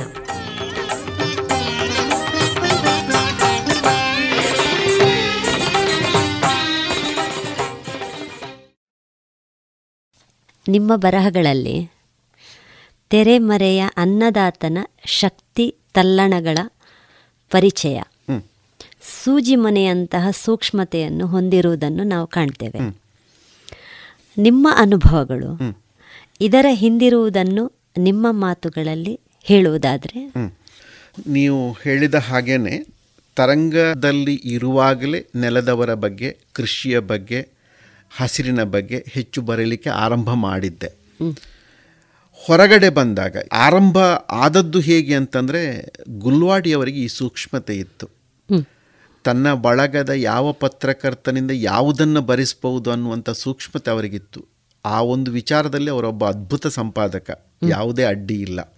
ಯಾರ ಕೈಯಿಂದ ಚಲನಚಿತ್ರ ನಟರನ್ನು ಇಂಟರ್ವ್ಯೂ ಮಾಡಿಸ್ಬೋದು ಯಾರ ಕೈಯಿಂದ ಪುತಿನ್ ಅವರನ್ನು ಸಂದರ್ಶಿಸ್ಬೋದು ಯಾರಿಂದ ರಾಜಕಾರಣಿಗಳನ್ನು ಮಾತಾಡಿಸ್ಬೋದು ಅನ್ನುವಂತಹ ಒಂದು ಸೂಕ್ಷ್ಮತೆ ಇದು ನಿಜವಾದ ಸಂಪಾದಕನ ಶಕ್ತಿ ಕೂಡ. ಅದು ಗುಲ್ವಾಡಿ ಅವರಿಗೆ ಇತ್ತು. ನಾನು ತರಂಗ ಬಿಡುವ ಹೊತ್ತಿಗೆ ಆವಾಗಲೇ ನಾಲ್ಕೈದು ಮುಖಪುಟ ಲೇಖನ ಕೃಷಿದು ಬಂದಿತ್ತು. ಆವಾಗ ನಮ್ಮ ಸರ್ಕ್ಯುಲೇಷನ್ ಮ್ಯಾನೇಜರ್ ಬಂದು ಸಂಪಾದಕರಲ್ಲಿ ಹೇಳಿದ್ದೂ ಇದೆ ಕೃಷಿಯನ್ನು ಮುಖಪುಟದಲ್ಲಿ ಹಾಕಿದರೆ ಸರ್ಕ್ಯುಲೇಷನ್ಗೆ ಸಮಸ್ಯೆ ಆಗುತ್ತೆ. ನನಗೆ ಒಂದು ಆತಂಕ ಏನು ಅಂತಂದರೆ ನಾನು ಮಾಡ್ತಾ ಬಂದದ್ದು ಸಾಹಿತಿಗಳ ಮತ್ತು ಕೃಷಿ ಲೇಖನ. ಇದು ಎರಡೂ ಕೂಡ ಸರ್ಕ್ಯುಲೇಷನ್ ಪ್ರಸಾರಕ್ಕೆ ತೊಂದರೆ ಕೊಡುವಂಥದ್ದೇ. ಈಗಂತೂ ನಿಮಗೆ ಗೊತ್ತೇ ಇದೆ. ಈ ಎರಡು ವಿಚಾರಗಳು ಪ್ರಸಾರಕ್ಕೆ ಬಹಳ ಎಟಕದೇ ಇರುವಂಥ ಸಬ್ಜೆಕ್ಟುಗಳು ಸಾಹಿತ್ಯ ಮತ್ತು ಕೃಷಿ. ಆಗಲೇ ಇದರ ಆರಂಭ ಆಗಿತ್ತು. ಆದರೆ ಗುಲ್ವಾಡಿಯವರು ಈ ಸೂಚನೆ ನನಗೆ ಕೊಟ್ಟಿದ್ದರು ಸ್ವಲ್ಪ ಭಾಷೆ ಸರಳವಾಗಿರಬೇಕು. ನಮ್ಮ ಈ ಲೇಖನದಿಂದ ರೈತರಿಗೆ ಪ್ರಯೋಜನ ಆಗಬೇಕು. ಒಟ್ಟು ಪತ್ರಿಕೆಯ ಓದುಗರಲ್ಲಿ ಕೃಷಿಯನ್ನು ಅನ್ನದ ದಾರಿಯನ್ನಾಗಿ ಮಾಡಿಕೊಂಡ ಓದುಗರು ಎಷ್ಟು ಸಂಖ್ಯೆಯಲ್ಲಿದ್ದಾರೆ ಅನ್ನುವಂಥ ಲೆಕ್ಕ ಕೂಡ ನಿಮ್ಮ ಮನಸ್ಸಿನಲ್ಲಿ ಇರಬೇಕು. ಯಾಕಂದರೆ ಚಲನಚಿತ್ರ ನಟನ ಮುಖಪುಟ ಲೇಖನ ಹಾಕಿದರೆ ಸರ್ಕ್ಯುಲೇಷನ್ ಜಾಸ್ತಿ ಆಗ್ತದೆ. ಅಥವಾ ಇನ್ಯಾವುದೋ ಒಂದು ಹಗರಣದ ಬಗ್ಗೆ ಲೇಖನ ಬರೆದಾಗ ಅದು ಕೂಡ ಜಾಸ್ತಿ ಆಗ್ತದೆ. ಕೃಷಿಯ ಬಗ್ಗೆ ಲೇಖನ ಬರೆದಾಗ ಜಾಸ್ತಿ ಆಗುವುದಿಲ್ಲ. ಆದರೂ ನಮ್ಮದು ಮೌಲ್ಯಾಧಾರಿತ ಪತ್ರಿಕೆ. ನಮಗೆ ಪ್ರಸಾರ ಮುಖ್ಯ ಅಲ್ಲ ಅದೊಂದೇ ಅಲ್ಲ ನಮಗೆ. ಏಕಕಾಲದಲ್ಲಿ ಪ್ರಸಾರವೂ ಬೇಕು ಮೌಲ್ಯವೂ ಬೇಕು. ಈ ಹಿನ್ನೆಲೆಯಲ್ಲಿ ನಾವು ಬ್ಯಾಲೆನ್ಸ್ ಮಾಡ್ತಾ ಹೋಗುವ ಅಂತ ಹೇಳಿ ನನಗೆ ಎಚ್ಚರಿಕೆಯನ್ನು ಕೊಟ್ಟಿದ್ದರು ನಾನು ಆವಾಗಲೇ ಕೃಷಿ ಲೇಖನಗಳನ್ನು ಆರಂಭ ಮಾಡಿದ್ದೆ. ಒಂದೆರಡು ಮುಖಪುಟ ಲೇಖನಗಳು ಕೂಡ ಪ್ರಕಟ ಆಗಿತ್ತು. ತರಂಗದಿಂದ ಹೊರಗಡೆ ಬಂದ ನಂತರ ನನಗೆ ಪ್ರಜಾವಾಣಿಯವರು ಅಜ್ಜನ ಜಗಲಿ ಅಂತ ಒಂದು ಅಂಕಣ ಬರೀಲಿಕ್ಕೆ ಅವಕಾಶ ಮಾಡಿಕೊಟ್ರು. ಅನಂತರ ನಾನು ಅದನ್ನು ವಿಜಯವಾಣಿಯಲ್ಲಿ ಹಸಿರು ಉಸಿರುವಂತ ಮುಂದುವರಿಸಿದ್ದೆ ಸುಮಾರು ಆರೂವರೆ ಏಳು ವರ್ಷಗಳ ಕಾಲ ಅದು ವಿಜಯವಾಣಿಯಲ್ಲಿ ಹಾಗೆಯೇ ಮುಂದುವರಿಯಿತು. ಸುಮಾರು ಹತ್ತು ವರ್ಷಗಳ ಕಾಲ ನಾನು ನೆಲದವರ ಬಗ್ಗೆನೇ ಕೃಷಿಯ ಬಗ್ಗೆನೇ ಲೇಖನಗಳನ್ನು ಬರೀತಾ ಬಂದೆ. ನನಗೆ ಆರಂಭದಲ್ಲಿ ಪತ್ರಿಕೆಯ ಸಂಪಾದಕರು ಮುಖ್ಯವಾಗಿ ವಿಜಯವಾಣಿಯವರು ಸೂಚನೆ ಕೊಟ್ಟದ್ದು ನೀವು ಕೃಷಿಯ ಬಗ್ಗೆನೇ ಬರೀಬೇಕು ಅಂತ. ಒಂದು ಚೌಕಟ್ಟಿತ್ತು ನನಗೆ. ಪದಗಳ ನಿರ್ಬಂಧ ಇದೆ. ಏಳ್ನೂರ ಐವತ್ತು ಶಬ್ದಗಳಲ್ಲಿ ಇರಬೇಕು ಅಂತ. ಸಬ್ಜೆಕ್ಟ್ನ ಬಗ್ಗೆಯೂ ನಿಯಂತ್ರಣ ಇತ್ತು. ಇದು ಒಬ್ಬ ಅಂಕಣಗಾರನಿಗೆ ತುಂಬ ಸಮಸ್ಯೆ. ಈ ಎರಡೂ ಕೂಡ ತುಂಬ ಸಮಸ್ಯೆ. ಹೇಳುವಂಥದ್ದನ್ನು ಹೇಳಲಿಕ್ಕೆ ಆಗೋದಿಲ್ಲ ಅಲ್ಲಿ ಶಬ್ದಗಳು ನಮ್ಮನ್ನು ನಿಯಂತ್ರಿಸ್ತಾ ಇರ್ತದೆ ವಿಷಯಗಳು ಕೂಡ ನಮ್ಮನ್ನು ನಿಯಂತ್ರಿಸ್ತಾ ಇರ್ತದೆ. ಮತ್ತು ನಾನು ಆರಂಭದ ಮೂರು ಸಂಚಿಕೆಯಲ್ಲಿ ಡಾಕ್ಟರ್ ನರೇಂದ್ರ ರೈ ಅಂತ ಹಾಕ್ತಾ ಇದ್ದೆ. ಆವಾಗ ಅದನ್ನು ಜಾಸ್ತಿ ಜನ ಓದ್ತಾ ಇರಲಿಲ್ಲ. ಯಾರೋ ಕೃಷಿ ವಿಶ್ವವಿದ್ಯಾನಿಲಯದ ಒಬ್ಬ ವಿಜ್ಞಾನಿ ಡಾಕ್ಟರ್ ಅನ್ನುವ ಶಬ್ದಕ್ಕೆ ಒಬ್ಬ ವಿಜ್ಞಾನಿ ಬರೆದ ಲೇಖನ ಯಾವುದೋ ಬೇರು ಹೊಳಕ್ಕೆ ಏನೋ ಮದ್ದು ಹೇಳ್ತಾ ಇದ್ದಾನೆ ಅನ್ನುವಂಥ ನಾನು ಅದನ್ನು ತೆಗೆದು ಬಿಟ್ಟೆ ಮತ್ತು ಬರೀ ನರೇಂದ್ರ ರೈ ದೇರ್ಲ ಅಂತಲೇ ಬರೀಲಿಕ್ಕೆ ಶುರು ಮಾಡಿದೆ. ಮತ್ತೆ ನನ್ನ ಲೇಖನಗಳು ಬೇರೆ ಹುಳಕ್ಕೆ ಮದ್ದು ಹೇಳುವಂಥದ್ದಲ್ಲ. ಅಥವಾ ಯಾವುದೋ ಕಜ್ಜಿ ಕೀಟಕ್ಕೆ ನುಸಿ ಪೀಡೆಗೆ ಔಷಧಿ ಸ್ಪ್ರೇ ಮಾಡಿ ಅಂತ ಪ್ರಮಾಣವನ್ನು ಹೇಳುವಂಥ ಲೇಖನಗಳಾಗಿರಲಿಲ್ಲ. ನಾನು ಹಳ್ಳಿಯ ಒಳ ಸಂಬಂಧಗಳ ಗ್ರಾಮದ ಸಮಸ್ಯೆಯನ್ನು ಕೃಷಿಕರ ಸಮಸ್ಯೆಯನ್ನು ಮಾರುಕಟ್ಟೆಯ ಸಮಸ್ಯೆಯನ್ನು ಇವೆಲ್ಲವನ್ನು ಇಟ್ಟುಕೊಂಡು ಬೇರೆ ರೀತಿಯಲ್ಲಿ ಲೇಖನಗಳನ್ನು ಬರೀಲಿಕ್ಕೆ ಶುರು ಮಾಡಿದೆ. ಲೇಖನ ಕೃಷಿಯದ್ದೇ. ಅಲ್ಲಿ ಪಾತ್ರಗಳು ಬರಲಿಕ್ಕೆ ಶುರುವಾಯಿತು. ಇಬ್ಬರು ರೈತರು ಒಂದು ಜಗಲಿಯಲ್ಲಿ ಕೂತು ಮಾತನಾಡುವ ರೀತಿಯಲ್ಲಿ ಇತ್ತು. ಅಥವಾ ಗದ್ದೆಯ ಬದುವಿನಲ್ಲಿ ನಿಂತು ಮಾತನಾಡುವ ರೀತಿಯಲ್ಲಿ ಇತ್ತು. ಒಬ್ಬ ಕುಂಬಾರ ಮತ್ತು ರೈತನ ಸಂಬಂಧ ಇತ್ತು. ಒಬ್ಬ ಬಡಗಿ ಮತ್ತು ನೇಕಾರನ ಸಂಬಂಧ ಇತ್ತು. ಒಬ್ಬ ರಾಜಕಾರಣ ಮತ್ತು ಕೃಷಿಯ ಸಂಬಂಧ ಇತ್ತು. ಕೃಷಿಕರ ಮಾರುಕಟ್ಟೆಯ ತಲ್ಲಣಗಳ ಬಗ್ಗೆ ಇಟ್ಟುಕೊಂಡಿದ್ದೆ. ಕೃಷಿ ಪಲ್ಲಟದ ಬಗ್ಗೆ ಇಟ್ಟುಕೊಂಡಿದ್ದೆ. ಎಲ್ಲ ವಿಚಾರಗಳನ್ನು ಇಟ್ಟುಕೊಂಡು ಸುಮಾರು ಹತ್ತು ವರ್ಷಗಳ ಕಾಲ ಈ ಲೇಖನಗಳನ್ನು ಬರುತ್ತೆ ಯಾಕೆ ಇದು ಕೃಷಿಯೇತರರಿಗೂ ಇಷ್ಟ ಆಯಿತು ಅಂತಂದರೆ ನಿಮ್ಮ ಪ್ರಶ್ನೆ ಅದಿರಬೇಕು. ಬರೀ ಕೃಷಿಕರಿಗೆ ಮಾತ್ರ ಅಲ್ಲ ಅದನ್ನು ಕೃಷಿಯೇತರರು ಕೂಡ ಓದಿದ್ದಾರೆ. ನಮ್ಮ ಒಪ್ಪಂದದ ಪ್ರಕಾರ ಬರೀ ಒಂದು ವರ್ಷಕ್ಕೆ ನಾನು ಒಪ್ಪಿಕೊಂಡದ್ದು ಆರಂಭದಲ್ಲಿ ವಿಜಯವಾಣಿ ಪತ್ರಿಕೆಯ ಜೊತೆಗೆ. ನಾನು ಅದನ್ನು ಒಂದು ವರ್ಷದಲ್ಲಿ ನಿಲ್ಲಿಸ್ತೇನೆ ಅಂದಾಗ ಅನೇಕ ಓದುಗರು ನನಗೆ ಕಾಲ್ ಮಾಡಿ ಸಂಪಾದಕರಿಗೆ ಕಾಲ್ ಮಾಡಿ ಅದನ್ನು ನಿಲ್ಲಿಸಬೇಡಿ ಅಂತ ಹೇಳಿದರು. ಹಾಗೆ ಕಾಲ್ ಮಾಡಿದವರು ರೈತರ ಅಲ್ಲ. ಬೇರೆ ಸಾಮಾನ್ಯ ಓದುಗರು ಅದರಲ್ಲಿ ಉಪನ್ಯಾಸಕರು ಇದ್ದರು ಅಥವಾ ಬೇರೆ ರೀತಿಯ ದುಡಿಮೆ ಮಾಡುವರೆಲ್ಲ ಇದ್ದರು ನೌಕರರು ಇದ್ದರು ಅಂದ್ರೆ ಏನೋ ಒಂದು ರೀತಿ ಅವ್ರಿಗೆ ಆಪ್ತ ಆಗ್ತಾ ಇತ್ತು ಅವರು ಯಾಕಂತಂದ್ರೆ ಅವರು ತಿನ್ನುವ ಅನ್ನದ ಮೂಲ ಇದೆಯಲ್ಲ ಅದನ್ನ ಹುಡುಕುವ ಆ ನೆಲೆಯ ಸಮಸ್ಯೆಗಳನ್ನು ಪತ್ತೆ ಮಾಡಿ ಬರೆಯುವ ಒಂದು ಲೇಖನ ಅವರ ಒಳಗಡೆ ಏನೋ ಒಂದು ಭಾವನೆಯನ್ನು ಸಂವೇದನೆಯನ್ನು ರೂಪಿಸ್ತಾ ಇತ್ತು. ಮತ್ತು ಇಡೀ ರೈತ ಕುಲ ನಿಮಗೆ ಗೊತ್ತಿರುವ ಹಾಗೆ ಹೆಚ್ಚು ಮಾನವಂತ ವರ್ಗ. ಇವತ್ತಿಗೂ ಕೂಡ ನಮ್ಮ ದೇಶದಲ್ಲಿ ಹೆಚ್ಚು ಸತ್ಯವನ್ನು ಹೇಳುವವರು ಅವರು. ನಾನು ಜಾವಗಲ್ನಲ್ಲಿ ರೈತ ಒಬ್ಬ ಆತ್ಮಹತ್ಯೆ ಮಾಡಿಕೊಂಡಾಗ ಯಾಕೆ ಸತ್ತ ಅಂತ ಅದರ ಮೂಲಕ್ಕೆ ಹೋದಾಗ ಅವನಿಗೆ ಒಂದು ರಾಷ್ಟ್ರೀಕೃತ ಬ್ಯಾಂಕಿನವರು ಐದು ಸಾವಿರ ರೂಪಾಯಿ ಸಾಲ ಕೊಟ್ಟಿದ್ದಾರೆ. ಆ ಸಾಲವನ್ನು ನೀನು ಯಾಕೆ ತೀರಿಸಲಿಲ್ಲ ಅಂತ ಆ ಬ್ಯಾಂಕಿನ ಮ್ಯಾನೇಜರು ಅವನ ಮನೆಯ ಅಂಗಳದಲ್ಲಿ ನಿಂತು ದಬಾಯಿಸಿದ್ದನ್ನು ಪಕ್ಕದ ಮನೆ ಹೆಂಗಸು ಕಿಟಕಿಯಲ್ಲಿ ನೋಡಿ ನಕ್ಕಿದ್ದಾಳೆ ಅಂತ ಇವ ಹಗ್ಗ ತಗೊಂಡಿದ್ದಾನೆ. ಅಂದರೆ ಬೇರೊಬ್ಬರು ಅಣಕಿಸಿದ್ದಾರೆ ನಕ್ಕಿದ್ದಾರೆ ಅನ್ನುವ ಕಾರಣಕ್ಕಾಗಿ ಅವ ಆತ್ಮಹತ್ಯೆ ಮಾಡಿಕೊಂಡಿದ್ದಾನೆ. ಇಷ್ಟು ಸೂಕ್ಷ್ಮ ಮನಸ್ಸು ನಮ್ಮ ರೈತರದ್ದು. ನಿಮಗೆ ಇದರಲ್ಲಿ ಅರ್ಥ ಆಗ್ಬೋದು. ಆ ಬ್ಯಾಂಕ್ ಮ್ಯಾನೇಜರ್ ಏನು ಮಾಡಬೇಕಿತ್ತು? ಅವನನ್ನು ಏಕಾಂಗಿಯಾಗಿ ಬ್ಯಾಂಕಿಗೆ ಕರೆಸಿ ಯಾರೂ ಇಲ್ಲದಿದ್ದಾಗ ಆಪ್ತ ಸಲಹೆ ಕೊಡಬೇಕಿತ್ತು. ಕೌನ್ಸಿಲಿಂಗ್ ಮಾಡಬೇಕಿತ್ತು. ಇದನ್ನು ನಾನು ಒಂದು ಲೇಖನ ಬರೆದೆ. ಈ ಲೇಖನ ಬರೆದಾಗ ಅನೇಕ ಜನರಿಗೆ ಮೆಚ್ಚುಗೆ ಆಯ್ತದ್ದು ಅನೇಕ ಜನರಿಗೆ ಇಷ್ಟ ಆಯ್ತದ್ದು ಓ ಈ ಈ ಸಾಧ್ಯತೆ ಇದೆಯಲ್ಲ ಅಂತ. ರೈತರ ಬಗ್ಗೆ ಬರೆಯುವಾಗ ಆ, ನಿವೇದನೆಯ ತರ ಇದೆಯಲ್ಲ ಒಂದು ಆಪ್ತವಾದ ಭಾಷೆ ಇದೆಯಲ್ಲ ಅದು ಬಹಳ ಮುಖ್ಯ ಆಗ್ತದೆ. ಅದು ದತ್ತವಾಗುವುದು ನೆಲದಿಂದ ನಮಗೆ. ಆ ಕೆಸರಿನಿಂದ ನಮಗೆ ದತ್ತವಾಗುತ್ತೆ. ಹಸಿರಿನಿಂದ ಶ್ರಮದಿಂದ ನಮಗೆ ದತ್ತ ಆಗುತ್ತೆ ನಾನು ಅವರದೇ ಭಾಷೆಯಲ್ಲಿ ಬರೆದೆ. ಇನ್ನೊಂದು ಕತೆ ಹೇಳಿದೆ ನಾನು. ಹೊಸದುರ್ಗದಿಂದ ಬಿಜಿಕೆರೆಗೆ ಹೋಗುವಾಗ ನೀವು ನಂಬಲಿಕ್ಕಿಲ್ಲ. ಸಂಜೆ ಹೊತ್ತು ಗಂಡ ಹೆಂಡತಿ ಉಳುಮೆ ಮಾಡ್ತಾ ಇದ್ದಾರೆ. ಎಷ್ಟು ಬಡತನ ಅವರಿಗೆ ಅಂದರೆ ಅವರ ರಾಸುಗಳಿಲ್ಲ ಎತ್ತುಗಳಿಲ್ಲ. ಗಂಡ ನೇಗಿಲನ್ನು ಎಳೆತಾ ಇದ್ದಾನೆ. ಹೆಂಡತಿ ನೇಗಿಲನ್ನ ಹಿಡಿ ಹಿಡ್ಕೊಂಡಿದ್ದಾಳೆ. ಗಂಡನಿಗೆ ಒಂದೇ ಕೆಲಸ ನೇಗಿಲನ್ನು ಎಳೆಯುವುದು ಮಾತ್ರ ಕೆಲಸ. ಹೆಂಡತಿಗೆ ಎಷ್ಟು ಕೆಲಸ ಅಂದರೆ ಬಿತ್ತಬೇಕು. ಹೇಗೆ ಬಿತ್ತಾರೆ? ತಾನು ಊರುವ ನೇಗಿಲಿನ ತುದಿ ಗೆರೆಯನ್ನು ಮೂಡಿಸ್ತದೆ. ಆ ನೇಗಿಲಿನ ಹಿಂಭಾಗದಲ್ಲಿ ಒಂದು ಬಿದಿರಿನ ಓಟೆ ಇದೆ. ಅದರ ಮೇಲೆ ಒಂದು ಗೆರೆಟೆ ಇದೆ ಚಿಪ್ಪಿ ಇದೆ. ತನ್ನ ಸೆರಗಿನಲ್ಲಿ ಕಟ್ಟಿಕೊಂಡ ಮಡಿಲಲ್ಲಿ ಕಟ್ಟಿಕೊಂಡ ಬೀಜವನ್ನ ಈ ಗೆರಟಿಗೆ ಹಾಕ್ತಾ ಇರಬೇಕು. ಆ ಅಮ್ಮ. ಅದು ಮುಗಿಯುವ ಹಾಗಿಲ್ಲ. ಈ ಗೆರೆ ಆಳದಲ್ಲಿ ಗೆರೆ ಮೂಡಬೇಕು. ಬೀಜದ ಅಂತರ ಸಮಾನವಾಗಿರಬೇಕು. ಒಮ್ಮೆ ಮೂಡಿಸಿದ ಗೆರೆಯ ಮೇಲೆ ಮತ್ತೊಂದು ಗೆರೆ ಮೂಡುವ ಹಾಗಿಲ್ಲ. ಗಂಡನಿಗೆ ಒಂದೇ ಕೆಲಸ ಗಮನಿಸಿ. ನೇಗಿಲು. ನೇಗಿಲನ್ನು ಎಳೆಯುವುದು ಮಾತ್ರ. ಹೆಂಡತಿಗೆ ಏಕಕಾಲದಲ್ಲಿ ಐದಾರು ಕೆಲಸ. ಒಂದು ನೇಗಿಲನ್ನು ಗಟ್ಟಿಯಾಗಿ ಊರಬೇಕು. ಮೊದಲಿನ ಗೆರೆಯ ಪಕ್ಕದಲ್ಲಿ ಮತ್ತೊಂದು ಗೆರೆಯನ್ನು ಮೂಡಿಸಬೇಕು.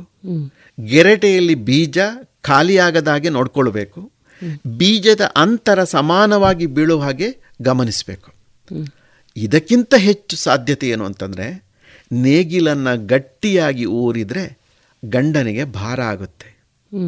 ಗಟ್ಟಿಯಾಗಿ ಊರದೇ ಇದ್ದರೆ ಬೀಜ ಆಳದಲ್ಲಿ ಕೂರುವುದಿಲ್ಲ ಬೀಜ ಆಳದಲ್ಲಿ ಕೂರದೇ ಇದ್ದರೆ ಮೊಳಕೆ ಚೆನ್ನಾಗಿ ಬರೋದಿಲ್ಲ.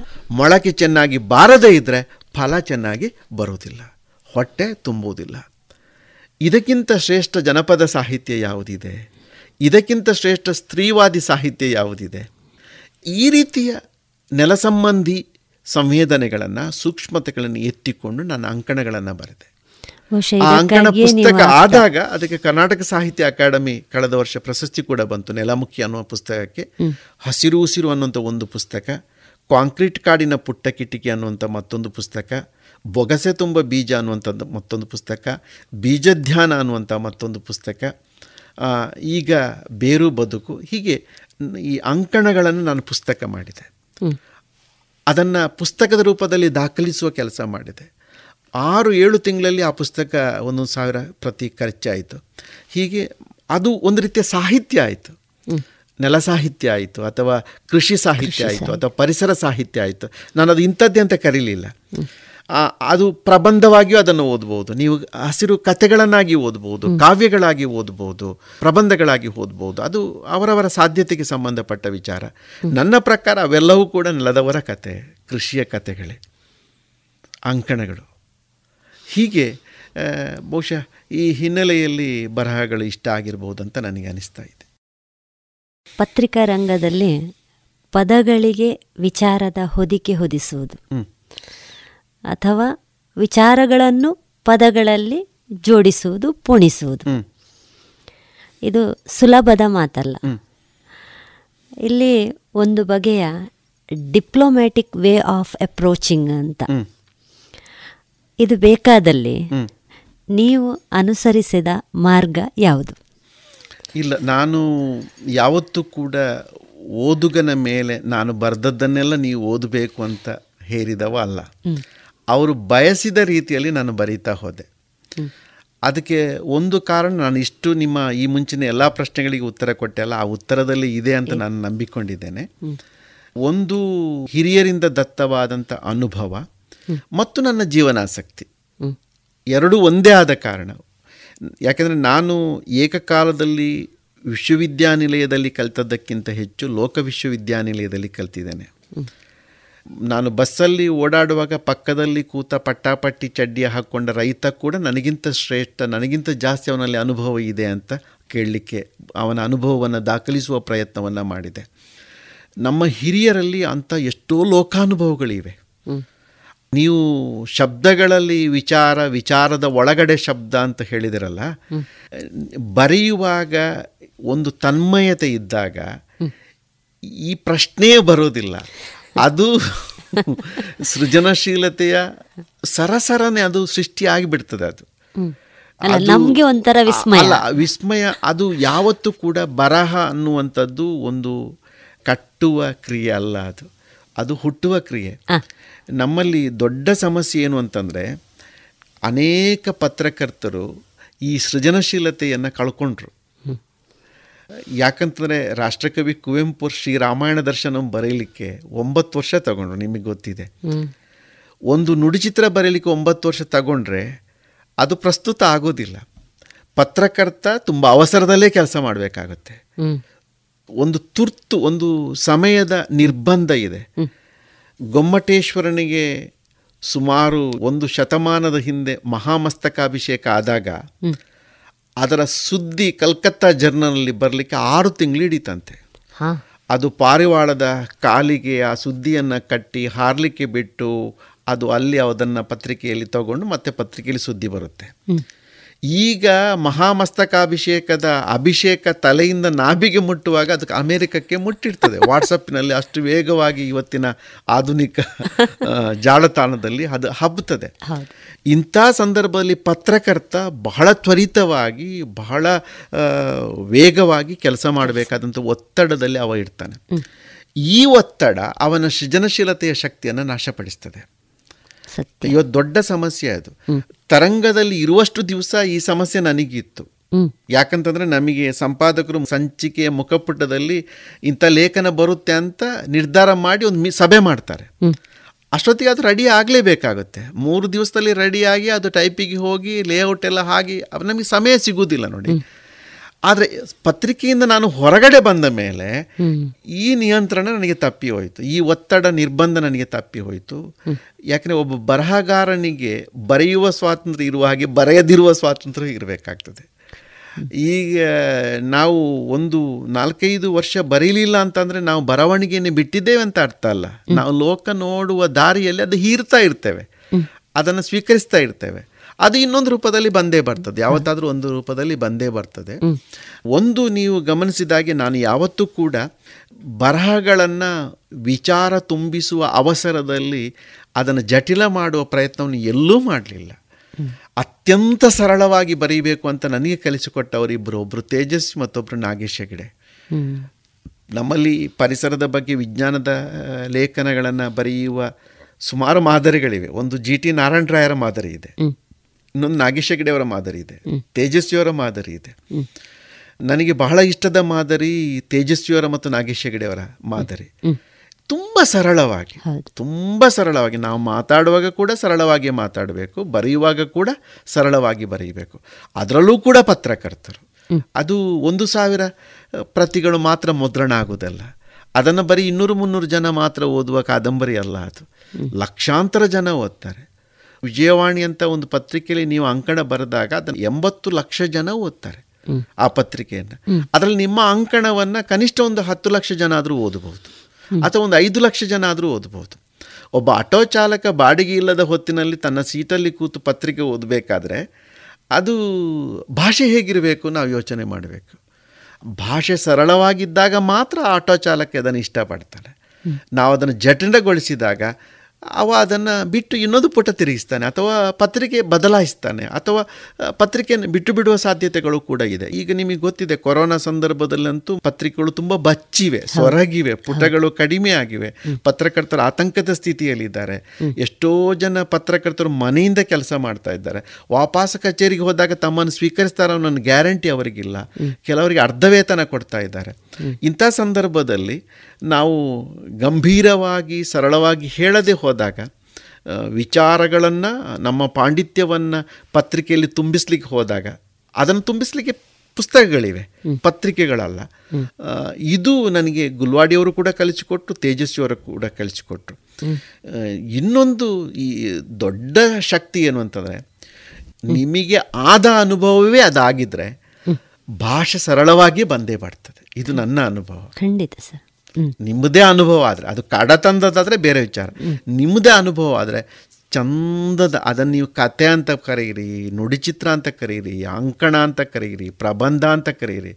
ತೇಜಸ್ವಿಯವರ ಬರಹ ನೋಡಿ, ನೀವು ಅದನ್ನು ಪ್ರಬಂಧ ಅಂತ ಓದ್ಬೋದು, ಕತೆ ಅಂತ ಓದ್ಬೋದು, ಕಾದಂಬರಿ ಅಂತ ಓದ್ಬೋದು. ಆ ಮಾಯಾಲೋಕ ಅದು ಎಂತ ಅಂತ ಯಾರಿಗೂ ಗೊತ್ತಾಗೋದಿಲ್ಲ. ಹೇಗೆ ಬೇಕಾದ್ರೆ ಅದನ್ನು ಓದ್ಬೋದು. ಆರಂಭದಿಂದ ಓದ್ಬೋದು, ಮಧ್ಯದಿಂದ ಓದ್ಬೋದು, ಕೊನೆಯಿಂದ ಓದ್ಬೋದು. ವಿಜ್ಞಾನ ಅಂತ. ಆ, ವಿಜ್ಞಾನ ಅಂತ ಓದಬಹುದು ವೈಚಾರಿಕ ಬರಹ ಅಂತ ಓದಬಹುದು ಆ ಸಾಧ್ಯತೆ ನಮ್ಮ ಬರಹದಲ್ಲಿ ಇರಬೇಕು. ಇದು ಬರುವುದು ನಮ್ಮ ವಿಷಯದ ಒಳಪ್ರವೇಶದಿಂದ ಮಾತ್ರ ಸಾಧ್ಯ ಆಗೋದು. ನಾವು ಮೇಲಿಂದ ಮೇಲೆ ನಿಂತರೆ ಅದು ಗಿಟ್ಟಿಸುವುದಿಲ್ಲ ಅಂತ ನನಗೆ ಅನಿಸ್ತಾ ಇದೆ. ವೃತ್ತಿಯಲ್ಲಿ ಪ್ರಾಧ್ಯಾಪಕರಾಗಿ. ಪ್ರವೃತ್ತಿಗಳ ಪಟ್ಟಿ ಬೆಳೀತಾ ಸಾಗ್ತದೆ. ಹ್ಮ್. ಇಲ್ಲಿನ ಆಯ್ಕೆ ಮತ್ತು ಅದರ ಜೊತೆಗಿನ ಗುದ್ದಾಟವನ್ನು ಇದು ಇತ್ಯಾತ್ಮಕವಾದ. ನೀವು ನೆನಪಿಸಿಕೊಳ್ಳುವ ಬಗೆ ಹೇಗೆ? ಈ ರೀತಿಯ ಪ್ರಶ್ನೆಗಳನ್ನು ಹೀಗೆ ಕುತೂಹಲಕ್ಕೆ ಕೇಳಿದವರು ಇದ್ದಾರೆ. ಯಾಕಂತಂದರೆ ನಾನು ವೇದಿಕೆಯಲ್ಲೂ ಕಾಣಿಸ್ಕೊಳ್ತಾ ಇದ್ದೇನೆ. ಮೇಷ್ಟ್ರಾಗಿಯೂ ಪಾಠ ಮಾಡ್ತಾ ಇದ್ದೇನೆ. ಕೃಷಿ ಕೆಲಸವೂ ಮಾಡ್ತಾ ಇದ್ದೇನೆ ಪತ್ರಿಕೆಯಲ್ಲೂ ಬರೀತಾ ಇದ್ದೇನೆ. ಈ ರೀತಿ ಎಲ್ಲವನ್ನ ಹೇಗೆ ನಿಭಾಯಿಸ್ತೀರಿ? ತಿರುಗಾಟವೂ ಇದೆ. ತಿರುಗಾಟವೂ ಇದೆ. ಹೇಗೆ ನಿಭಾಯಿಸ್ತೀರಿ ಅಂತ. ನನಗೆ ನನ್ನ ಸಂಪಾದಕರಾದಂಥ ತೇಜಸ್ವಿಯವರ ಕೊಠಡಿಯ ಟೇಬಲ್ ಮೇಲೆ ಒಂದು ಕೊಟೇಶನ್ ಇತ್ತು ಆವಾಗ. ಸಮಯದ ಭಾವು ಅರಿತವನಿಗೆ ಸಮಯದ ಅಭಾವ ಇರುವುದಿಲ್ಲ ಅಂತ. ಭಾವ ಅಂದರೆ ಮಹತ್ವ. ದಿನದ ಇಪ್ಪತ್ತ ನಾಲ್ಕು ಗಂಟೆಯನ್ನು ಯಾವುದಕ್ಕೆ ಎಷ್ಟು ಅಂತ ವಿಭಾಗ ಮಾಡಿ ಕೆಲಸ ಮಾಡಿದರೆ ಕೊನೆಗೆ ಅರ್ಧ ಗಂಟೆ ಉಳೀತದಂತೆ ಅಂತೆ ನಮಗೆ. ಆವಾಗ ಪೇಚಾಟ ಶುರುವಾಗ್ತದಂತೆ. ಅಂತೆ ಛೆ ಅರ್ಧ ಗಂಟೆ ಇದೆ ಎಂತ ಮಾಡೋದಂತ. ಕೆಲವರು ಬೆಳಗ್ಗೆಯಿಂದಲೇ ಪುರ್ಸೊತ್ತಿಲ್ಲ ಅರ್ಜೆಂಟು ಅಂಬೆರ್ಪು ಏವ್ರ ಅಂತ ಮಾಡಿ ಏನೂ ಮಾಡೋದಿಲ್ಲ. ಏನನ್ನೂ ಮಾಡೋದಿಲ್ಲ. ಚಡಬಡಿಕೆ ಇರ್ತದೆ ಹೊರತು ಕೆಲಸ ಮಾಡೋದಿಲ್ಲ ನೀವು ದಿನದ ಎಲ್ಲ ಅವಧಿಯನ್ನು ವಿಭಾಗ ಮಾಡಿ ಇದಕ್ಕೆ ಇಷ್ಟು ಇದಕ್ಕಿಷ್ಟು ಇದಕ್ಕಿಷ್ಟು ಅಂತ ಹಂಚಿಕೆ ಮಾಡಿದರೆ ಎಲ್ಲದಕ್ಕೂ ಸಮಯ ಸಿಗ್ತದೆ. ಎಲ್ಲವನ್ನೂ ನಿಭಾಯಿಸ್ಬೋದು. ಚಂದ ನಿದ್ದೆಯೂ ಮಾಡಲಿಕ್ಕೆ ಸಾಧ್ಯ ಆಗುತ್ತೆ. ಇವತ್ತಿಗೂ ನಾನು ಅನೇಕ ಕಡೆ ಸಂಪನ್ಮೂಲ ವ್ಯಕ್ತಿಯಾಗಿ ಹೋಗ್ತೇನೆ. ಪಾಠ ಮಾಡ್ತೇನೆ. ಪತ್ರಿಕೆಗೆ ನಿಯತವಾಗಿ ಲೇಖನ ಬರೀತೇನೆ. ಕೆಲವು ಸಂಚಿಕೆಗಳಿಗೆ ವಿಶೇಷ ಲೇಖನಗಳನ್ನು ಬರೆದು ಕೊಡುವುದು ಇದೆ. ಕೃಷಿ ಕೆಲಸ ನಿಮಗೆ ಗೊತ್ತೇ ಇದೆ. ತುಂಬ ಇವತ್ತಿನ ಸಂದರ್ಭದಲ್ಲಿ ಅದನ್ನು ನಿಭಾಯಿಸುವುದು ತುಂಬ ಅದರ ಒಟ್ಟಿಗಿದ್ದಾಗ ಮಾತ್ರ. ಯಾಕಿದು ಸಾಧ್ಯ ಆಗ್ತದೆ ಅಂತಂದರೆ ನಾನು ಆಗ ಹೇಳಿದಾಗೆ ಹಂಚಿಕೆ ಮಾಡಿ ನಿಭಾಯಿಸುವ ಕಾರಣಕ್ಕಾಗಿ. ಮತ್ತು ಇದರಲ್ಲಿ ಯಾವುದನ್ನೂ ಕೂಡ ಬಿಡು ಹಾಗಿಲ್ಲ ನಾನು. ಒಂದನ್ನೂ ಕಳಚಿಕೊಳ್ಳುವ ಹಾಗಿಲ್ಲ. ಕೆಲವೊಮ್ಮೆ ತುಂಬ ನೋವಾಗುವುದು ಏನಂತಂದ್ರೆ ಎಲ್ಲೋ ಒಂದು ವೇದಿಕೆಯಲ್ಲಿ ಇಪ್ಪತ್ತು ನಿಮಿಷ ಮೂವತ್ತು ನಿಮಿಷ ಮಾತನಾಡಲಿಕ್ಕೆ ಒಂದು ದಿವಸ ಇಡೀ ವೇಸ್ಟ್ ಆಗ್ತದಲ್ಲ. ಇರುವ ಒಂದು ಭಾನುವಾರ ಅದಕ್ಕೆ ಹೋಗ್ತದಲ್ಲ ಅಂತ. ಆದರೆ ಅದು ಕೂಡ ಅಗತ್ಯವೇ. ಯಾಕಂತಂದ್ರೆ ಈಗ ನಾವು ಬರೆಯುವ ಈ ಪತ್ರಿಕಾ ಮಾಧ್ಯಮ ಇದೆಯಲ್ಲ ಅದನ್ನ ಓದುವ ವರ್ಗವೇ ಬೇರೆ ನಮ್ಮ ಉಪನ್ಯಾಸವನ್ನು ಕೇಳುವ ಜನರೇ ಬೇರೆ. ಕುವೆಂಪು ಅವರ ಬಗ್ಗೆ ಒಂದು ಕುವೆಂಪು ಪರಿಸರ ಯಾನ ಅಂತ ಮಾಡ್ತಾ ಇದ್ದಾರೆ ಕುಪ್ಪಳ್ಳಿಯಲ್ಲಿ. ಎರಡು ಮೂರು ದಿವಸದ ಶಿಬಿರ ಅದು. ಅದರಲ್ಲಿ ಇರುವುದು ಒಂದು ಒಂದು ಗಂಟೆ ನನ್ನ ಉಪನ್ಯಾಸ. ಆದರೆ ಮೂರು ದಿವಸ ಅಲ್ಲಿ ಇದ್ದಾಗ ನಮಗೇನೋ ಒಂದು ಸಿಗುತ್ತೆ ಅಂತ. ಯಾಕಂದ್ರೆ ನಮ್ಮ ಆಸಕ್ತಿಯ ಕ್ಷೇತ್ರ. ಕುವೆಂಪು ನಮ್ಮ ಮೆಚ್ಚಿನ ಲೇಖಕರು. ಅದು ಕೂಡ ಕುಪ್ಪಳ್ಳಿಯಲ್ಲೇ ಆಗ್ತಾ ಇದೆ. ಅದು ಕೂಡ ಅವರು ಓಡಾಡಿದ ಜಾಗದಲ್ಲೆಲ್ಲ ಓಡಾಡಿ ಆಗುವಂತ ಒಂದು ಶಿಬಿರ ಅದು. ಅದರಲ್ಲಿ ಭಾಗವಹಿಸುವ ಅಂತ. ಒಂದು ದಿವಸವೇ ಆದರೂ ಕೂಡ ಮೂರು ದಿವಸ ಅಲ್ಲಿ ಇರುವ ಅಂತ ಅನಿಸ್ತದೆ ನಮಗೆ. ಇದು ಒಂದು ರೀತಿ ಜಂಜಾಟ ಗುದ್ದಾಟವೇ ಸರಿ ನೀವು ಹೇಳಿದ ಹಾಗೆ. ಎಷ್ಟು ಸಮಯ ಅಂತ ಗೊತ್ತಿಲ್ಲ. ಕೂಡಿದಷ್ಟು ದಿವಸ ಹೀಗೆ ನಡೀತಾ ಇರ್ತದೆ. ಆಸಕ್ತಿಯ ಮೇಲೆ. ಆಸಕ್ತಿ ಮತ್ತು ಖುಷಿ. ಹೌದು ಖುಷಿ ಅಷ್ಟೇ. ಇನ್ನೇನಿದೆ? ಸಾಹಿತ್ಯ ಸಮುನ್ನತಿಯ ಈ ಸರಣಿಯ ಮುಂದಿನ ಭಾಗ ಮುಂದಿನ ಶುಕ್ರವಾರ ಪ್ರಸಾರವಾಗಲಿದೆ. ಎಲ್ಲರಿಗೂ ನಮಸ್ಕಾರ. ಈ ಸರಣಿ ಕಾರ್ಯಕ್ರಮದ ಸಂಯೋಜನೆ ಆಶಾ ಬೆಳ್ಳಾರೆ. ಸಹಕಾರ ಪ್ರಶಾಂತ್ ಕೆಎಸ್. ಕೇಳುಗರೆ, ತಮ್ಮ ಅನಿಸಿಕೆ ಅಭಿಪ್ರಾಯಗಳನ್ನು ವಾಟ್ಸ್ಆಪ್ ಮೂಲಕ ಕಳುಹಿಸಿ ಒಂಬತ್ತು ನಾಲ್ಕು ಎಂಟು ಸೊನ್ನೆ ಎರಡು ಐದು ಸೊನ್ನೆ ಒಂದು ಸೊನ್ನೆ ಒಂದು. ಮತ್ತೊಮ್ಮೆ ಒಂಬತ್ತು ನಾಲ್ಕು ಎಂಟು ಸೊನ್ನೆ ಎರಡು ಐದು ಸೊನ್ನೆ ಒಂದು ಸೊನ್ನೆ ಒಂದು.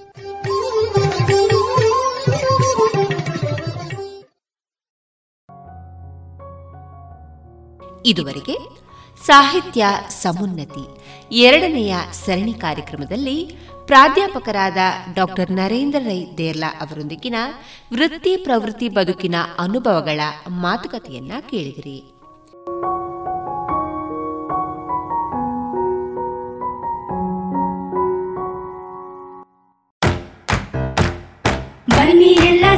ಹೊಸ ಹೆಜ್ಜೆ ಇಡೋಣ.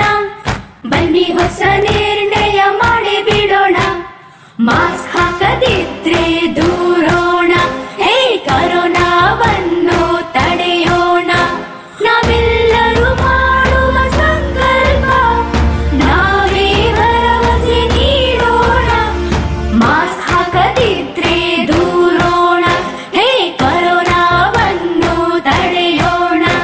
ಭಾರತ ಸರ್ಕಾರದ ಮೂಲಕ ಸಾರ್ವಜನಿಕ ಹಿತಾಸಕ್ತಿ ಮೇರೆಗೆ ಪ್ರಕಟಿಸಲಾಗಿದೆ.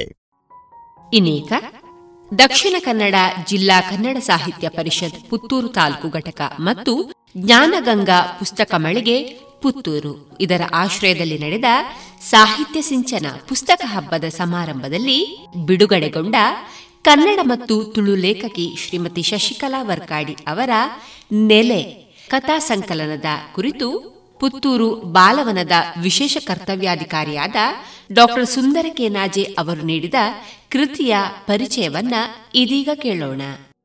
ನಾನು ಕತೆ ಬರೆಯುವುದನ್ನು ನಿಲ್ಲಿಸಿ ಸುಮಾರು ಒಂದು ಹತ್ತು ವರ್ಷ ಆಯಿತು ಕತೆ ಬರೆಯುವುದನ್ನು ನಿಲ್ಲಿಸಿ. ಆದರೆ ಕತೆ ಓದುವುದನ್ನು ನಿಲ್ಲಿಸಲಿಲ್ಲ. ಕತೆ ಓದ್ತಾ ಇದ್ದೇನೆ. ನನಗೆ ಬಹಳ ಒಳ್ಳೆಯ ಒಂದು ಕಥೆಯನ್ನು ಓದಿದ ಮತ್ತು ಯಾವಾಗ ನಮಗೆ ಖುಷಿ ಕೊಡುವುದು ಅಂತ ಹೇಳಿದರೆ ನಾವೇನೋ ಸಂದಿಗ್ಧತೆಯಲ್ಲಿದ್ದಾಗ ನಿಮಗೆ ಅಥವಾ ನಮಗೆ, ಯಾರಿಗಾದರೂ ನಿರಂತರ ನಾವು ಓದ್ತಾ ಇದ್ದರೆ ನಮಗೆ ಅದು ದೊಡ್ಡ ಸಂಗತಿ ಅಂತ ಅನಿಸುವುದಿಲ್ಲ. ಏನೋ ಒಂದು ಗ್ಯಾಪ್ ಇದ್ದು, ನೋಡಿ ಈ ಕೊರೋನಾದ ಕಾಲಘಟ್ಟ ಒಂದು, ಎರಡನೇದು ನಮಗೆ ಇಲೆಕ್ಷನ್ನ ಡ್ಯೂಟಿ ನಾನು ಕಳೆದ ಹದಿನೈದು, ಇಪ್ಪತ್ತು ವರ್ಷ ದಿನದಿಂದ ನಿರಂತರ ಡ್ಯೂಟಿಯಲ್ಲಿದ್ದೇನೆ ಇಲೆಕ್ಷನ್ನ ಡ್ಯೂಟಿಯ ಮಧ್ಯೆ ರಾತ್ರಿ ಕೂತು ನನಗೆ ಓದುವಾಗ ಆಗುವ ಥ್ರಿಲ್ ಇದೆಯಲ್ಲ, ಅದು ಅದು ಅಂತಹ ಒಂದು ಪುಸ್ತಕದಿಂದ ಮಾತ್ರ ಕೊಡಲಿಕ್ಕೆ ಸಾಧ್ಯ ಅಂತ. ಎಲ್ಲ ಕಡೆಯಿಂದ ಕೊಡಲಿಕ್ಕೆ ಸಾಧ್ಯ ಇಲ್ಲ. ಹಾಗಾಗಿ ಆ ಥ್ರಿಲ್ಲನ್ನು ನಾನು ಅನುಭವಿಸಿದ್ದೇನೆ ಅಂತ. ನಾನು ಫಸ್ಟಾಗಿ ಪುಸ್ತಕದ ಬಗ್ಗೆ, ಪುಸ್ತಕದ ಎಲ್ಲ ಕಥೆಗಳ ಬಗ್ಗೆ ನಿಮಗೆ ನಾನು ಹೇಳುವುದಿಲ್ಲ. ಕೃತಿ ಎಲ್ಲ ಕಥೆಗಳ ಬಗ್ಗೆ ನಾನು ಹೇಳುವುದಿಲ್ಲ. ಯಾಕಂದರೆ ನೀವು ಕೊಂಡು ಓದಬೇಕು ಆ ಕಾರಣಕ್ಕೆ. ಎಲ್ಲ ಕಥೆಗಳಲ್ಲಿ ಒಂದು ಥ್ರಿಲ್ ಇದೆ. ಒಂದು ಹಿಡಿದಿಡುವ ಒಂದು ಮನಸ್ಥಿತಿ ಇದೆ ಅದಕ್ಕೆ. ಅದು ನನಗೆ ಖುಷಿ ಆಯಿತು.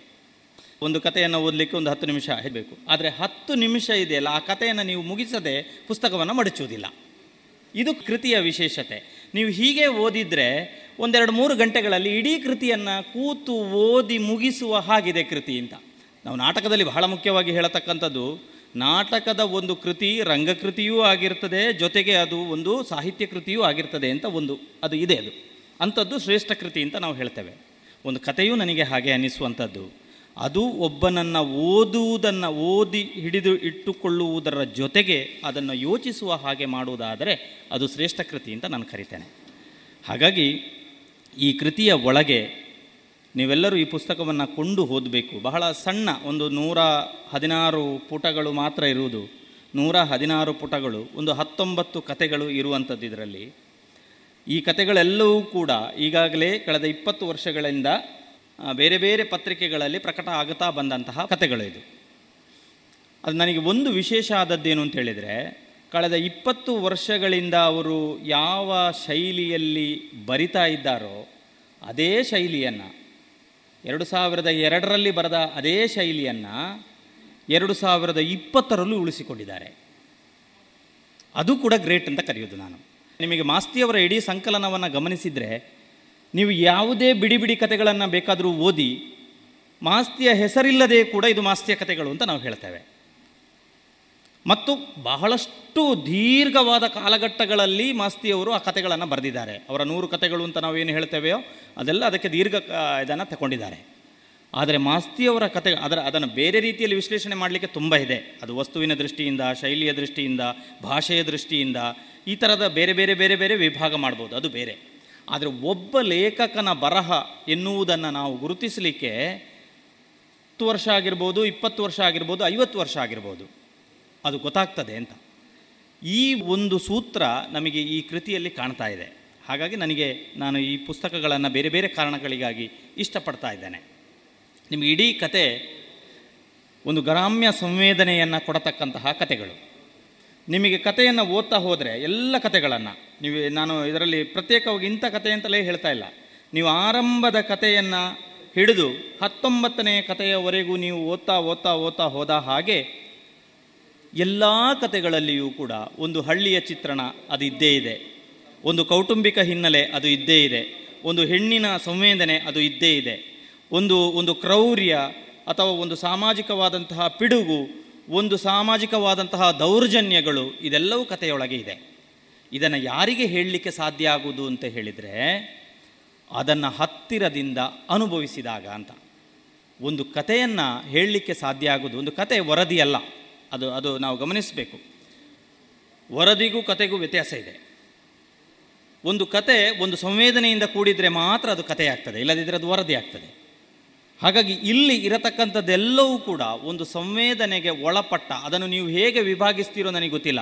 ಅದು ಸ್ತ್ರೀ ಸಂವೇದನೆಯ ಹಿನ್ನೆಲೆಯಲ್ಲಿ ಅಂತ ಹೇಳ್ತೀರೋ, ಗ್ರಾಮ್ಯ ಸಂವೇದನೆಯ ಹಿನ್ನೆಲೆಯಲ್ಲಿ ಅಂತ ಹೇಳ್ತೀರೋ, ಅಥವಾ ಆಧುನಿಕತೆಯ ವಿರುದ್ಧವಾದಂತಹ ಒಂದು ಪರಂಪರೆಯ ಉತ್ತರ ಅಂತ ಹೇಳ್ತೀರೋ, ಅದು ಹೇಗೆ ಬೇಕಾದರೂ ಕರ್ಕೊಳ್ಳಿ. ಆದರೆ ಒಂದು ಗಟ್ಟಿಯಾದಂತಹ ಸಂವೇದನೆಗಳನ್ನು ನಾವು ಈ ಕೃತಿಯಲ್ಲಿ ಕಾಣಬಹುದು. ಅದು ಬಹಳ ಮುಖ್ಯ ಅಂತ ನಾನು ಹೇಳೋದು. ಅವರು ಒಂದು ಸಂವೇದನೆಯನ್ನು ಆಯ್ಕೆ ಮಾಡಿಕೊಂಡಿದ್ದಾರೆ, ಅದು ಗ್ರಾಮ್ಯವಾದ ಸಂವೇದನೆಗಳು. ಅಲ್ಲಿ ಬರತಕ್ಕಂತಹ ಭಾಷೆ ಕೂಡ ಅದು ಗ್ರಾಮ್ಯದ ಹಿನ್ನೆಲೆ ಇರತಕ್ಕಂತಹ ಭಾಷೆಗಳು. ತುಳುವನ್ನು ಅಲ್ಲಲ್ಲಲ್ಲಲ್ಲಲ್ಲಿ ಬಳಸಿದ್ದಾರೆ. ನನಗೆ ತುಂಬ ಇಷ್ಟ ಆದದ್ದು ಭಾಷೆಗಳ ಜೊತೆಗಿನ ಆ ಲಾಲಿತ್ಯ ಇದೆಯಲ್ಲ, ಅದು ಬಹಳ ಚೆನ್ನಾಗಿದೆ. ಮತ್ತು ಅವರು ಬಳಸಿಕೊಂಡಂತಹ ಗಾದೆಗಳು, ಉಕ್ತಿಗಳೆಲ್ಲ ಇದೆಯಲ್ಲ ಆ ಸಂದರ್ಭಕ್ಕೆ ಕರೆಕ್ಟಾಗಿ ಸೂಟ್ ಆಗುವ ರೀತಿಯಲ್ಲಿ. ಅದನ್ನು ಎಲ್ಲೆಲ್ಲೋ ಬಂದು ತುರುಕಿದ ಹಾಗೆ ಇಲ್ಲ ಎಲ್ಲಿಯೂ ಅಂತ. ನೀವು ಇಡೀ ಕಥೆಯನ್ನು ಓದುವಾಗ ಅದೇ ಒಂದು ಒಂದು ಬೇಕು ಅಂತೇಳಿಯೇ ಒಂದು ಗಾದೆಯನ್ನು ತುರುಕಿದ ಹಾಗೆ, ಒಂದು ಉಕ್ತಿಯನ್ನು ತುರುಕಿದ ಹಾಗೆ, ನುಡಿಗಟ್ಟನ್ನು ತುರುಕಿದ ಹಾಗೆ ಎಲ್ಲೂ ಇಲ್ಲ. ಓ ಇದು ಬಹಳ ಸಹಜವಾಗಿದೆ ಅಲ್ಲ ಅಂತ ಅನಿಸುವ ಹಾಗೆ ಇದೆ. ಅಂದರೆ ಅದರ ಅರ್ಥ ತುಳುವಿನಲ್ಲಿ, ಕನ್ನಡದಲ್ಲಿ ಜೊತೆಗೆ ಗ್ರಾಮೀಣವಾದಂತಹ ಬದುಕಿನ ಕ್ರಮಗಳಲ್ಲಿ ಹಿಡಿತ ಇದ್ದವರಿಗೆ ಮಾತ್ರ ಈ ಕತೆಗಳನ್ನು ಕೊಡಲಿಕ್ಕೆ ಸಾಧ್ಯ ಅಂತ. ಆ ದೃಷ್ಟಿಯಿಂದ ಈ ಕತೆಗೆ ಬಹಳ ದೊಡ್ಡ ಮಹತ್ವ ಇದೆ. ಇವತ್ತು ಈ ರೀತಿಯ ಕತೆಗಳನ್ನು ಬರೆಯತಕ್ಕಂತಹ ಒಂದು ವಿಭಾಗವೇ ಕಡಿಮೆ ಆಗ್ತಾ ಇದೆ. ಇತ್ತೀಚೆಗೆ ಕತೆ ಬರೆಯುವವರೇ ಕಡಿಮೆ ಆಗಿದ್ದಾರೆ. ತುಂಬ ಜನ ಕಡಿಮೆ ಆಗಿದ್ದಾರೆ. ಕಡಿಮೆ ಆಗುವುದರಲ್ಲಿಯೂ ಗ್ರಾಮ್ಯವಾದಂತಹ ಕತೆಗಳನ್ನು ಬರೆಯತಕ್ಕಂಥವರ ಸಂಖ್ಯೆ ತುಂಬ ತುಂಬ ಕಡಿಮೆ ಆಗಿದೆ.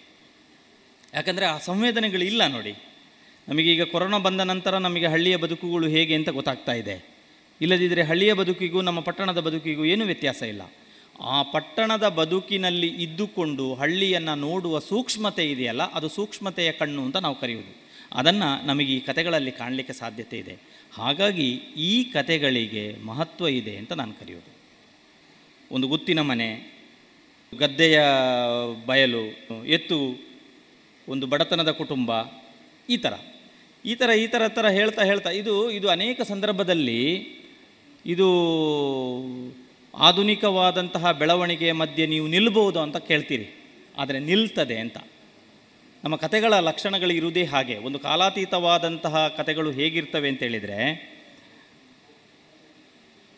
ಅದು ಸಾರ್ವಕಾಲಿಕವಾಗಿರಬೇಕು ಅಂತ.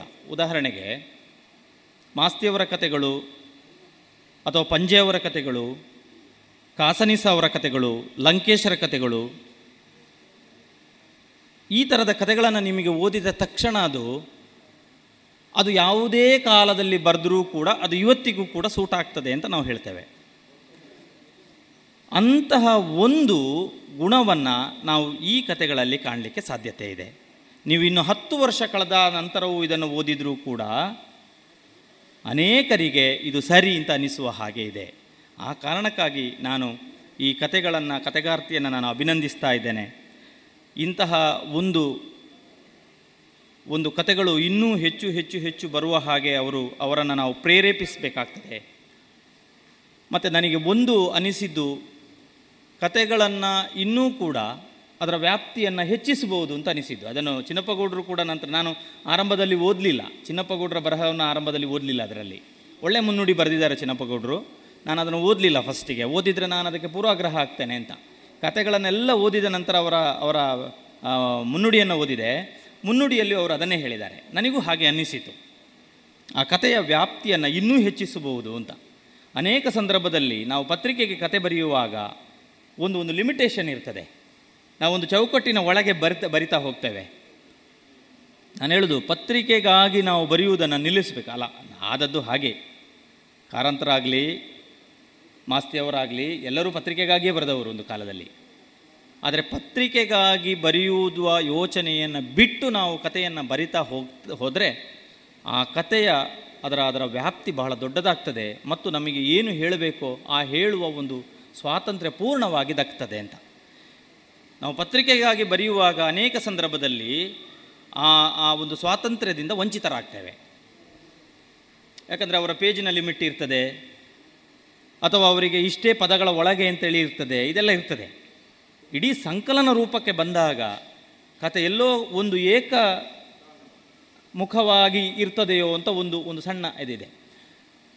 ಆದರೆ ಬಿಡಿ ಬಿಡಿಯಾಗಿ ಓದುವಾಗ ಹಾಗೆಲ್ಲ.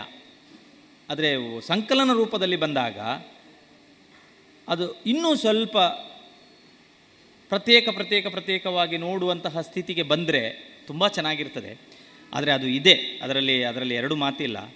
ಈ ದೃಷ್ಟಿಯಿಂದ ಇನ್ನೂ ಒಂದಷ್ಟು ಕೆಲಸಗಳು ಆದರೆ ಉತ್ತಮ ಅಂತ ನನಗೆ ಅನ್ನಿಸುವುದು. ಒಟ್ಟಿನಲ್ಲಿ ಈ ಈ ಸಂಕಲನ ಹೆಚ್ಚು ಓದುಗರನ್ನು ತಲುಪಬೇಕು. ಒಬ್ಬ ಕತೆಗಾರ ಅವನಿಗೆ ತೃಪ್ತಿ ಆಗೋದು ಪುಸ್ತಕ ಪ್ರಕಟ ಮಾಡಿದಾಗ ಅಲ್ಲ. ಕತೆಗಾರ ಆಗಲಿ, ಯಾವುದೇ ಒಬ್ಬ ಬರಹಗಾರ ಆಗಲಿ. ಪುಸ್ತಕ ಪ್ರಕಟ ಮಾಡಿದ ತಕ್ಷಣ ತೃಪ್ತಿ ಆಗ್ತದೆ ಅಂತೇಳಿ ಇಲ್ಲ ಯಾಕಂದರೆ ಪ್ರಕಟ ಮಾಡಿದ್ದನ್ನು ಅಟ್ಟಕ್ಕೆ ಹಾಕ್ತೇವೆ ನಾವು. ನಮಗೆ ಆ ಪುಸ್ತಕ ಹೋಗಿದೆ ಅಂತ ಹೇಳಿ ಒಬ್ಬ ಪ್ರಕಾಶಕ ಮತ್ತೆ ನಿಮಗೆ ನನ್ನ ಪುಸ್ತಕ ಕೊಡಿ ಅಂತ ಕೇಳಿದಾಗ ಆಗುವ ಖುಷಿ ಇದೆಯಲ್ಲ? ಅದು ಬಹಳ ಒಳ್ಳೆಯ ಖುಷಿ. ಅದಕ್ಕಿಂತಲೂ ಹೆಚ್ಚಿನ ಖುಷಿ ಯಾವಾಗ ಅಂತ ಹೇಳಿದರೆ, ಪುಸ್ತಕ ಕೊಂಡು ಹೋಗಿ ಅವ ಓದ್ತಾನಲ್ಲ, ಓದಿ ಏನೋ ಒಂದು ಎರಡು ಮಾತು ಹೇಳ್ತಾನಲ್ಲ, ಆಗ ಆಗುವ ಖುಷಿ ಅದು ನಿಜವಾದಂತಹ ಬರಹಗಾರನಿಗೆ ಕೊಡುವಂತಹ ಗೌರವ ಅಂತ ನಾನು ಭಾವಿಸ್ತಾ ಇದ್ದೇನೆ. ಹಾಗಾಗಿ ತಾವೆಲ್ಲರೂ ಈ ಒಂದು ಕೃತಿಯನ್ನು ಕೊಂಡು ಓದಬೇಕು. ಇದರ ಬೇರೆ ಬೇರೆ ಸಾಧ್ಯತೆಗಳನ್ನು ನೀವು ಊಹಿಸಬೇಕು ಮತ್ತು ಅವರಿಗೆ ಬರವಣಿಗೆಗೆ ಪ್ರೇರಣೆಯನ್ನು ಕೊಡಬೇಕು. ಇದುವರೆಗೆ ಶ್ರೀಮತಿ ಶಶಿಕಲಾ ವರ್ಕಾಡಿ ಅವರ ರಚಿತ ನೆಲೆ ಕಥಾ ಸಂಕಲನದ ಕುರಿತು ಡಾಕ್ಟರ್ ಸುಂದರ ಕೆನಾಜೆ ಅವರಿಂದ ಕೃತಿಯ ಪರಿಚಯವನ್ನ ಕೇಳಿದಿರಿ. ಅಶಕ ನೀವಾ? ಪುಟ್ಟಿ ಆಗಿದ್ದಾಳೆ ಶಾರದಾ. ಪುಟ್ಟಿ ತುಂಬಾ ಚೆನ್ನಾಗಿದ್ದಾಳೆ ಈಗ ಮಲಗಿದ್ದಾಳೆ. ಅಯ್ಯೋ ರಾತ್ರಿ ಹೊತ್ತು ಪುಟ್ಟಿನ ಸೊಳ್ಳೆ ಪರದೆ ಇಲ್ಲದೆ ಮಲಗಿಸಿದ್ಯಾ? ಅಕ್ಕ ಅವಳು ಹಾಗೆ ಮಲ್ಕೋತಾಳೆ. ಗಮನವಿಡು ಈ ಚಿಕ್ಕ ನಿರ್ಲಕ್ಷ್ಯತನ ಮಲೇರಿಯಾದಂತ ದೊಡ್ಡ ಕಾಯಿಲೆಗೆ ಕಾರಣ ಆಗ್ಬೋದು. ಈ ಎಚ್ಚರಿಕೆ ನಿಮಗಾಗಿಯೂ ಇದೆ. ಬೇಸಿಗೆಯಲ್ಲಿ ಮಳೆಗಾಲದಲ್ಲಿ ಮನೆ ಅಕ್ಕಪಕ್ಕದಲ್ಲಿ ನೀರು ನಿಲ್ಲಲು ಬಿಡದಿರಿ. ಮಲಗುವಾಗ ಯಾವಾಗಲೂ ಸೊಳ್ಳೆ ಪರದೆಯನ್ನು ಬಳಸಿ. ಮನೆಯಲ್ಲಿ ಸೊಳ್ಳೆ ಸಾಯುವ ಔಷಧಿಯನ್ನು ಸಿಂಪಡಿಸಿ. ನೀವು ಜೊತೆಯಾದಾಗ ಮಲೇರಿಯಾವನ್ನು ಓಡಿಸಬಹುದು. ಆರೋಗ್ಯ ಮತ್ತು ಕುಟುಂಬ ಕಲ್ಯಾಣ ಖಾತೆ ಭಾರತ ಸರ್ಕಾರದ ವತಿಯಿಂದ ಜನಹಿತಕ್ಕಾಗಿ ಜಾರಿ. ಇನ್ನು ಮುಂದೆ ಮಧುರ ಗಾನ ಪ್ರಸಾರವಾಗಲಿದೆ.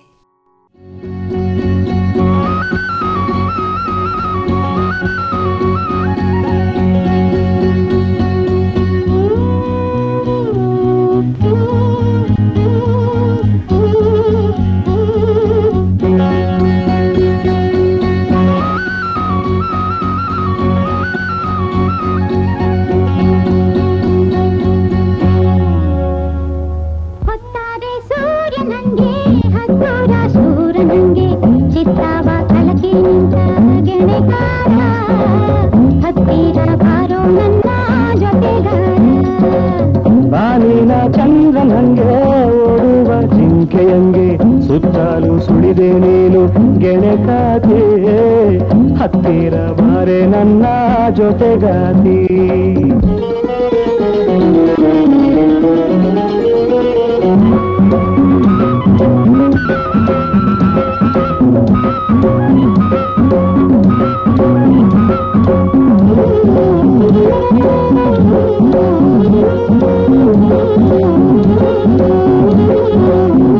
ಕಾಡಾನೆ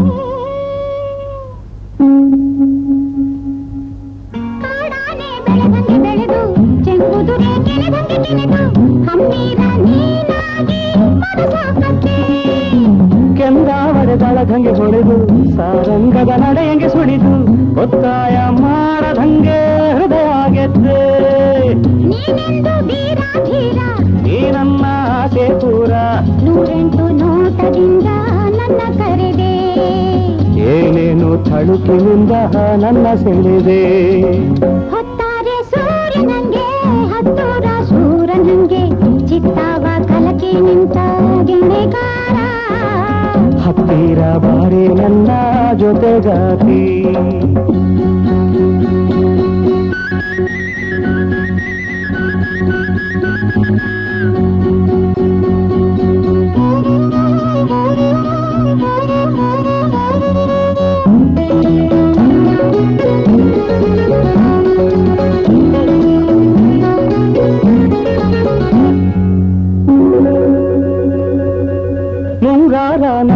ಕುಲಿತಿ ಹೊಂದಾಳೆ ಸುಳಿಯಂಗೆ ಬಡಿಸಿ ಕಣ್ಣಲ್ಲಿ ಮೋಜಿನಿಂದ ಸೊಬಗ ತಂದೆ. ಹುಲಿಯಂಗೆ ನೆರೆದು ಸಿಂಹದ ಮರಿಯಂಗೆ ಸೆಟೆದು ನನ್ನಾಸೆ ಬನದಾಗಿ ನೆಲೆಯ ತಂದೆ. ನಿನ್ನೆಲ್ಲ ನಿನ್ನೆಲ್ಲ ಆಟ ಸಲ್ಲ. ಎಲ್ಲಾಟದ ಗೀಳಿನಿಂದ ನನ್ನ ಎಳೆದೆ. ಕುಂಟಾಟದ ಜೋರಿನಿಂದ ನನ್ನ ಹಿಡಿದೆ. ಬಾನಿನ ಚಂದ್ರನಂಗೆ ಓಡುವ ಜಿಂಕೆಯಂಗೆ ಸುತ್ತಲೂ ಸುಳಿದೆ ನೀನು ಗೆಣಕಾತೆ ಹತ್ತಿರ ಬಾರೆ ನನ್ನ ಜೊತೆಗಾತಿ ಹತ್ತಿರ ಬಾರೋ ನನ್ನ ಜೊತೆಗಾರ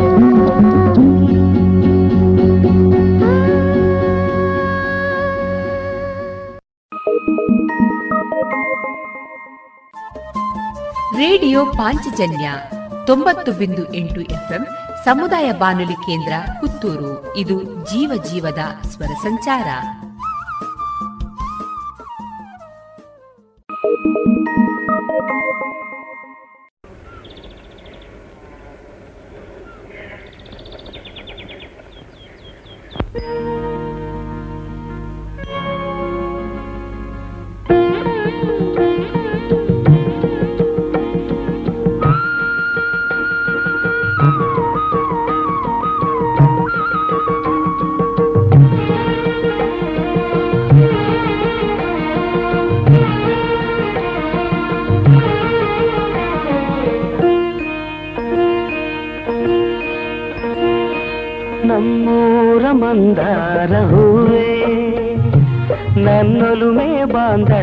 ಚೆಲುವೆ.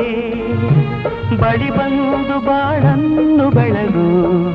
ನನ್ನ ಬರಿದಾದ ಮನದಲ್ಲಿ ಮಿನುಗು. ನಮ್ಮೂರ ಮಂದಾರ ಹೂವೇ. ನನ್ನೊಲುಮೆ ಬಾಂದಳದ ಚೆಲುವೆ. ಬಳಿ ಬಂದು ಬಾಳನ್ನು ಬೆಳಗು.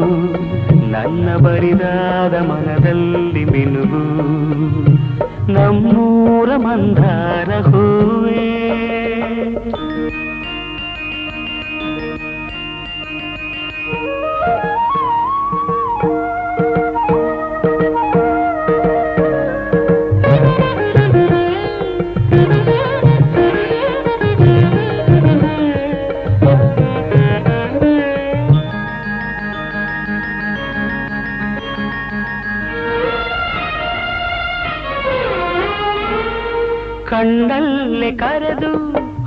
ಹೊಂಗನಸ ತೆರೆದು ಸಂಗಾತಿ ಸಂಪ್ರೀತಿ ಸೆಳೆದೆ ಅನುರಾಗ ಹೊಳೆದು ಅನುಬಂಧ ಬೆಳೆದು ಸಮ್ಮೋಹ ಸಂಬಂಧ ಮಿಡಿದೆ ಮೂಡಿದ ಪ್ರೇಮದ ಸೊಗಸಾದ ಕಾರಂಜಿ ಬಿರಿದೆ ಸೊಗಸಾದ ಕಾರಂಜಿ ಬಿರಿದೆ ನಮ್ಮೂರ ಮಂದಾರ ಹೂವೇ ನನ್ನೊಲುಮೆ ಬಾಂಧಳದ ಚೆಲುವೆ ಬಳಿ ಬಂದು ಬಾಳನ್ನು ಬೆಳಗು ನನ್ನ ಬರಿದಾದ ಮನದಲ್ಲಿ ಮಿನುಗು ನಮ್ಮೂರ ಮಂದಾರ ಹೂವೇ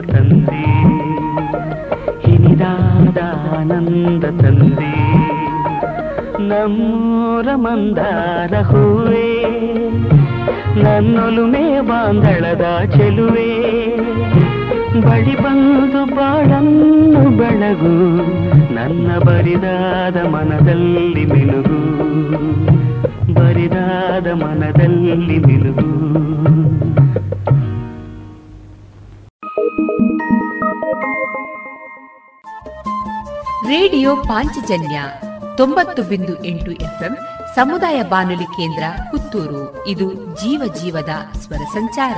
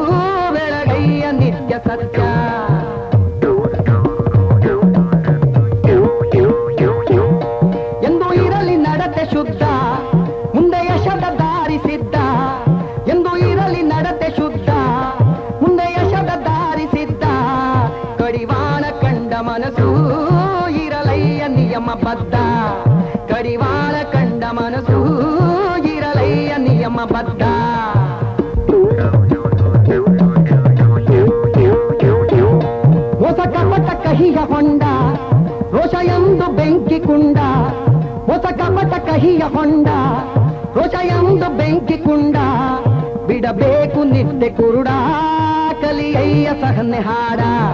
ಬಿಡಬೇಕು ನಿತ್ಯ ಕುರುಡ, ಕಲಿಯಯ್ಯ ಸಹನೆ ಹಾಡ.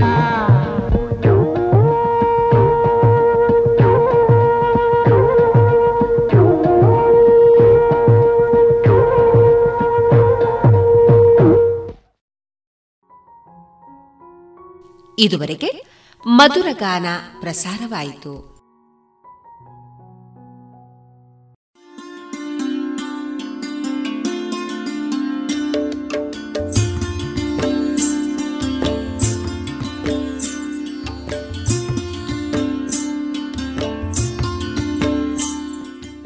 ರೇಡಿಯೋ ಪಾಂಚಜನ್ಯ ಸಮುದಾಯ ಬಾನುಲಿ ಕೇಂದ್ರದಿಂದ ನಿಮ್ಮ ಕಾರ್ಯಕ್ರಮಗಳು ಪ್ರಸಾರವಾಗಬೇಕೆ?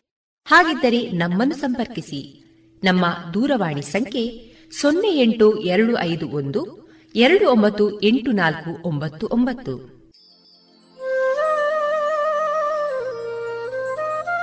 ಗಮನಿಸಿ ಕೇಳುಗರೆ, ನಮ್ಮ ಕಾರ್ಯಕ್ರಮಗಳನ್ನು ವೆಬ್ಸೈಟ್ ಮೂಲಕ ಕೂಡ ಆಲಿಸಬಹುದು.